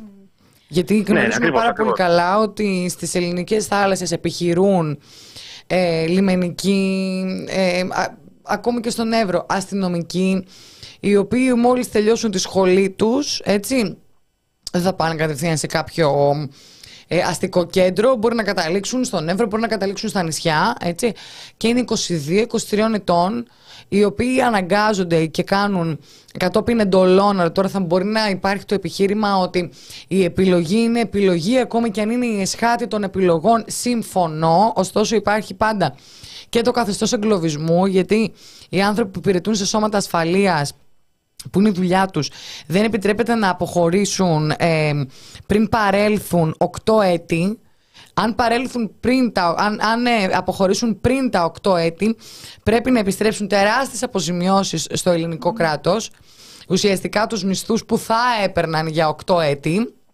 Ε, νομίζω σε κάποιες περιπτώσεις είναι επίνια ρήτρα, δεν είμαι 100% σίγουρη. Πρέπει λοιπόν να σκεφτούμε και την ψυχοσύνθεση αυτών των ανθρώπων, γιατί πραγματικά πολλές φορές αναρωτιέμαι, ζώο γίνεσαι ή γεννιέσαι, έτσι. Ενδεχομένως λοιπόν και να γίνεσαι και αν το κράτος εγκληματεί και από τη διαμόρφωση ε, ζώων, τεράτων που επιχειρούν σε βάρος άλλων ανθρώπων την ώρα που έχουν ορκιστεί ότι θα επιχειρούν για τη διάσωσή τους, για την ασφάλειά τους, για την ελευθερία τους, πρέπει λοιπόν και αυτό το κεφάλαιο να ανοίξει. Κοίτα, δεν υπάρχει για... περίπτωση, δεν θέλω να το πιστέψω ότι στο σύνολό τους οι λιμενικοί, οι συνοριοφύλακες, οι στρατιωτικοί, οι αστυνομικοί, όλοι χωρίς καμία εξαίρεση στο σύνολό τους το χαίρονται. Δεν θέλω να το πιστέψω. Γενικότερα είπε κάτι πολύ σημαντικό ο Θοδωρής πριν στο, για την πλήση εγκεφάλου ε, και 18χρονα παιδιά που πάνε εκεί και έχουν άλλες παραστάσεις, ένα άλλο background ζήσει, έχουν άλλες παραστάσεις δει. Η πλήση εγκεφάλου που έρχεται κατά πάνω τους είναι τεράστια. Θοδωρή, εσύ τι λες, υπάρχουν καλοί ανάμεσά τους; Ε, θα πω, να πω την αλήθεια, εγώ γνώρισα ε, ανθρώπους. Τώρα μιλάμε και για στρατιωτικούς, σωστά. Δεν μιλάμε μόνο για τους φαντάρους. Μιλάμε γενικά. Ε, να σου πω, ε, εγώ αισθάνομαι από την εμπειρία μου ότι όπως ε, ο στρατός καταρχάς από εκφύσεως έχει κάποια χαρακτηριστικά, είναι μια δύναμη καταστολής, είναι μια δημόσια υπηρεσία που έχει έντονη την, ε, ε τον έντονο το χαρακτήρα της ιεραρχίας και της διαταγής ε, και της υποταγής, εκφύσεως. Ωστόσο, να είμαι ειλικρινής, ε, εγώ γνώρισα ανθρώπους τους οποίους εκτίμησα και στρατιώτες και στελέχη, δεν είναι όλοι το ίδιο. Για να δώσω ένα παράδειγμα, ε, για να δώσω ένα πραγματικό παράδειγμα, στη ΣΥΒΑ που ήμουνα στην αρχή υπήρχε έντονη ομοφοβία. Ήταν μια πολύ μεγάλη μονάδα, ε, υπήρχε πάρα πολύ ανωνυμία, ε, ήταν απρόσωποι και εκεί ε, και φαντάρι, για να, για να μην λέμε μόνο, για να κάνουμε και την αυτοκριτική μας και λίγο στην κάτω, ε, στην κάτω ε, μεριά της ιεραρχίας, ε, ήταν ομοφοβικοί και ε, έκαναν bullying, για παράδειγμα, σε ένα παιδί που ήταν από το θάλαμό μας, που εμείς προσπαθήσαμε να το στηρίξουμε. Ωστόσο, ε, ο ίδιος πήρε στο τέλος Ι5 ε, τρελόχαρτο και καλά έκανε, γιατί όπου δεν σε σέβονται, φεύγεις. Ε, γιατί του κάνανε bullying κάποιοι άλλοι στρατιώτες. Στοιχείο, ε, και αυτό οφειλόταν και στο διοικητή, ο οποίος ήταν ε, σε αυτό αρκετά προσεκτικός, ε, δεν υπήρχε τέτοιο, δεν υπήρχαν τέτοιου φαινόμενα. Υπήρχε μεγαλύτερος σεβασμός και στους μουσουλμάνους στρατιώτες και στους γκέι στρατιώτες. Ήταν τα πράγματα πολύ καλύτερα. Ήταν και η μονάδα μικρότερη, γνωριζόμασταν όλοι μας τα φίλοι. Ωστόσο, υπήρχε μια διαφορά στα στελέχη, ε, στα στελέχη ε, τα μεν και τα δε. Και μπορώ να πω ότι όπως και στη ζωή γενικά, μπο, μπορείς να βρεις όντως πολύ διαφορετικούς χαρακτήρες και αυτό νομίζω ότι είναι σημαντικό να το πούμε γιατί αν ήταν όλοι το ίδιο ή αν πιστεύουμε ότι όλα εξορισμού είναι χάλια, τότε δεν θα υπήρχε ε, λόγος να κάνουμε κριτική. Γιατί εντάξει, είναι στρατός, είναι έτσι. Ενώ υπάρχουν περιθώρια βελτίωσης και υπάρχουν άνθρωποι οι οποίοι πραγματικά είναι πιο progressive, ε, προσπαθούν, υπάρχει μια, δηλαδή, μια ευαισθησία ε, και εγώ το, το είδα αυτό. Είδα δηλαδή ανθρώπους οι οποίοι και θέλαν. Είδα, υπήρχαν στελέχοι που μου μιλούσαν ως. Ενώ επειδή ήμουν δημοσιογράφος, μου έλεγαν τα κακό σκηνά του στρατού. Δηλαδή ήταν και οι ίδιοι αγανακτισμένοι πολλές φορές με πράγματα που έβλεπαν. Γιατί και μέσα στο στρατό ε, υπήρχαν ε, πράγματα τα οποία ε, και οι ίδιοι δεν ήθελαν να, να γίνονται λάθος. Δηλαδή δεν ήθελαν. Ε, δεν, το γούσταρα καθόλου αυτό. Μωρέ, εμείς είμαστε οι τελευταίοι έτσι κι αλλιώς που τσουβαλιάζουμε. Δεν τσουβαλιάζουμε γιατί εμάς τι μας ανεβάζουν και τι μας κατεβάζουν τους δημοσιογράφους. Είμαστε όλοι το ίδιο. Δεν είμαστε όλοι το ίδιο. Ακριβώς. Πολύ σωστά. Ναι, αν με πούνε ρατσίστρια και με τα σώματα ασφαλείας, δεν θα στεναχωρηθώ κιόλας. Να το πω αυτό. Ωραία. Λοιπόν, ήταν ο Θοδωρής Χονδρόγενος να αγοράσετε και να διαβάσετε στις παραλίες που θα βρίσκεστε το βιβλίο του στη χώρα του Χωσέ, έτσι ώστε να δείτε τις δικές του εμπειρίες από το στρατό. Κάποιοι ενδεχομένως να ταυτιστείτε, έτσι. Κάποιοι να ξέρετε τι σας περιμένει όταν πάτε φαντάρι. Και τα κορίτσια, όσοι γιατί δεν πάμε όλοι φαντάρι, έτσι. Να διαβάσουμε, να δούμε τι δεν θα ζήσουμε ποτέ μας. Ε, τι να, να πω μόνο μια κουβέντα, μπορώ. Έχω 10 δευτερόλεπτα μόνο για να μην ξεχάσω, για να είμαι ευγενικός αν μπορώ. Βεβαίως. Να πούμε ότι το, στο, στο βιβλίο έχει γράψει το επίμετρο ο Χριστόφορος ο καζαγλης που ίσως οι παλαιότεροι και οι παλαιότεροι να τον θυμούνται γιατί έχει γράψει το Απολύο με και τρελαίνομαι στο βιβλίο και επίσης είχε και τη στήλη, μια πολύ θρηλυκή στήλη στην ελευθεροτυπία, το, που πας, το φαντάρι που πας, όπου οι φαντάρι πάλι έλεγαν τον καημό τους και έκαναν τις καταγγελίες. Και το βιβλίο είναι από τις εκδόσεις e-books. Αυτό μόνο και για τον Χριστόφορο η αναφορά για να μην τον αδικήσω γιατί μας τίμησε με το επίμετρό του. Τέλεια. Εννοείται θα το λέγαμε. Ευχαριστούμε πάρα, πάρα πολύ. Σε φιλάμε. Εγώ, καλό, καλό καλοκαίρι, καλή ξεκούραση και καλό τάξιδο. Επίσης. Γεια σας. Ευχαριστώ πολύ. Ήταν ο καλός συνάδελφος Θόδωρης Χονδρόγενος. Και τον ευχαριστούμε πάρα πολύ και τον Σπύρο ευχαριστούμε και εσάς ευχαριστούμε. Και κάπως έτσι θα κλείσουμε. Θα κλείσουμε, ναι. Ε, θα δώσουμε season 2 κλείνει, θα δώσουμε ραντεβού για το Σεπτέμβριο. Ε, θέλεις να πεις κάτι που κράτησες αυτή την έτσι για να κλείσουμε; Κάτι που κράτησες από αυτή τη χρονιά; Ε, τα πράγματα είναι άσχημα γύρω μας, αλλά ευτυχώς δεν είναι όλα άσχημα γιατί μπορούμε να διαλέξουμε τους ανθρώπους που θέλουμε κοντά μας. Ε, μπορούμε να διαλέξουμε τι θέλουμε γενικότερα να έχουμε δίπλα μας. Οπότε εγώ αυτή τη χρονιά τα πήγα καλά, δηλαδή σε επιλογές. Διάλεξα τους ανθρώπους που θέλω να έχω κοντά μου ε, και με διάλεξαν και εκείνοι. Οπότε να προστατεύουμε την ψυχική μας υγεία. Θα πω είναι η κλασική ευχή που δίνω πάντα. Τα πράγματα γύρω μας είναι άσχημα και θα πάνε χειρότερα και μπορεί να πάνε κι άλλο χάλια. Αλλά το σημαντικό είναι να είμαστε ενωμένοι, ε, να είμαστε μαζί, γιατί δεν είμαστε μόνοι μας που το βλέπουμε έτσι. Και ούτε είμαστε πολλοί. Και δεν είμαστε πολλοί, αλλά είμαστε τόσοι όσοι. Οπότε και μου άρεσε επίσης η χρονιά εδώ μαζί σου. Αχ, Αχ. νομίζω συμφωνώ. Νομίζω τα πήγα καλύτερα κι εγώ αυτή τη χρονιά. Με πολύ μεγαλύτερη δηλαδή ηρεμία. Θέλω να πω ότι η ζωή δεν είναι σκατά. Απλά καμιά φορά χρειάζεσαι ένα διάλειμμα. Χρειάζεσαι δύο ανάσεις, χρειάζεσαι λίγη αγάπη και μετά να επιστρέψεις στον ομό ρεαλισμό που μας κατακλείζει και ενδεχομένως να πρέπει καμιά φορά να προσπαθούμε να την ομορφύνουμε τη ζωή γιατί εγώ καμιά φορά προσπαθώ να βρω το λόγο για τον οποίο είμαι μέσα σε ό,τι είμαι και, και μάλλον είναι αυτό το κινητρό μου.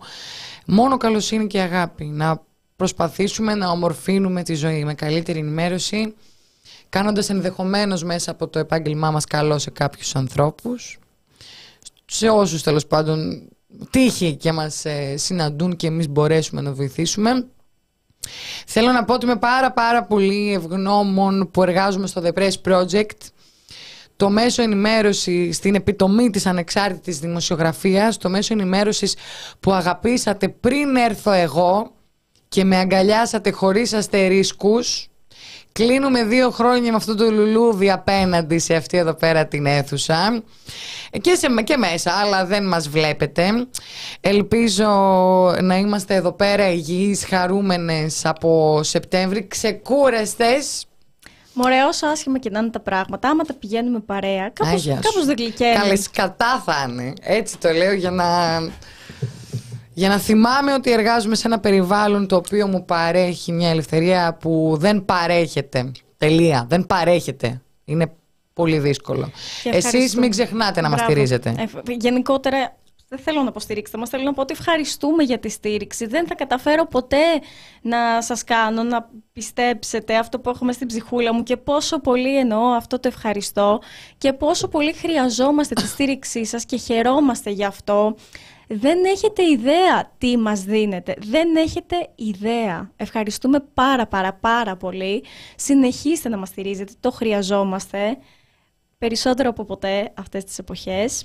Ευχαριστούμε παιδιά. Είμαστε ευχαριστούμε. ευγνώμονες, σας αγαπάμε πάρα πάρα πολύ. Ευχαριστούμε για όλα τα χρήματα που μπήκαν σήμερα στο chat. Μην ξεχνάτε να στηρίζετε την ανεξάρτητη δημοσιογραφία και τον Αύγουστο.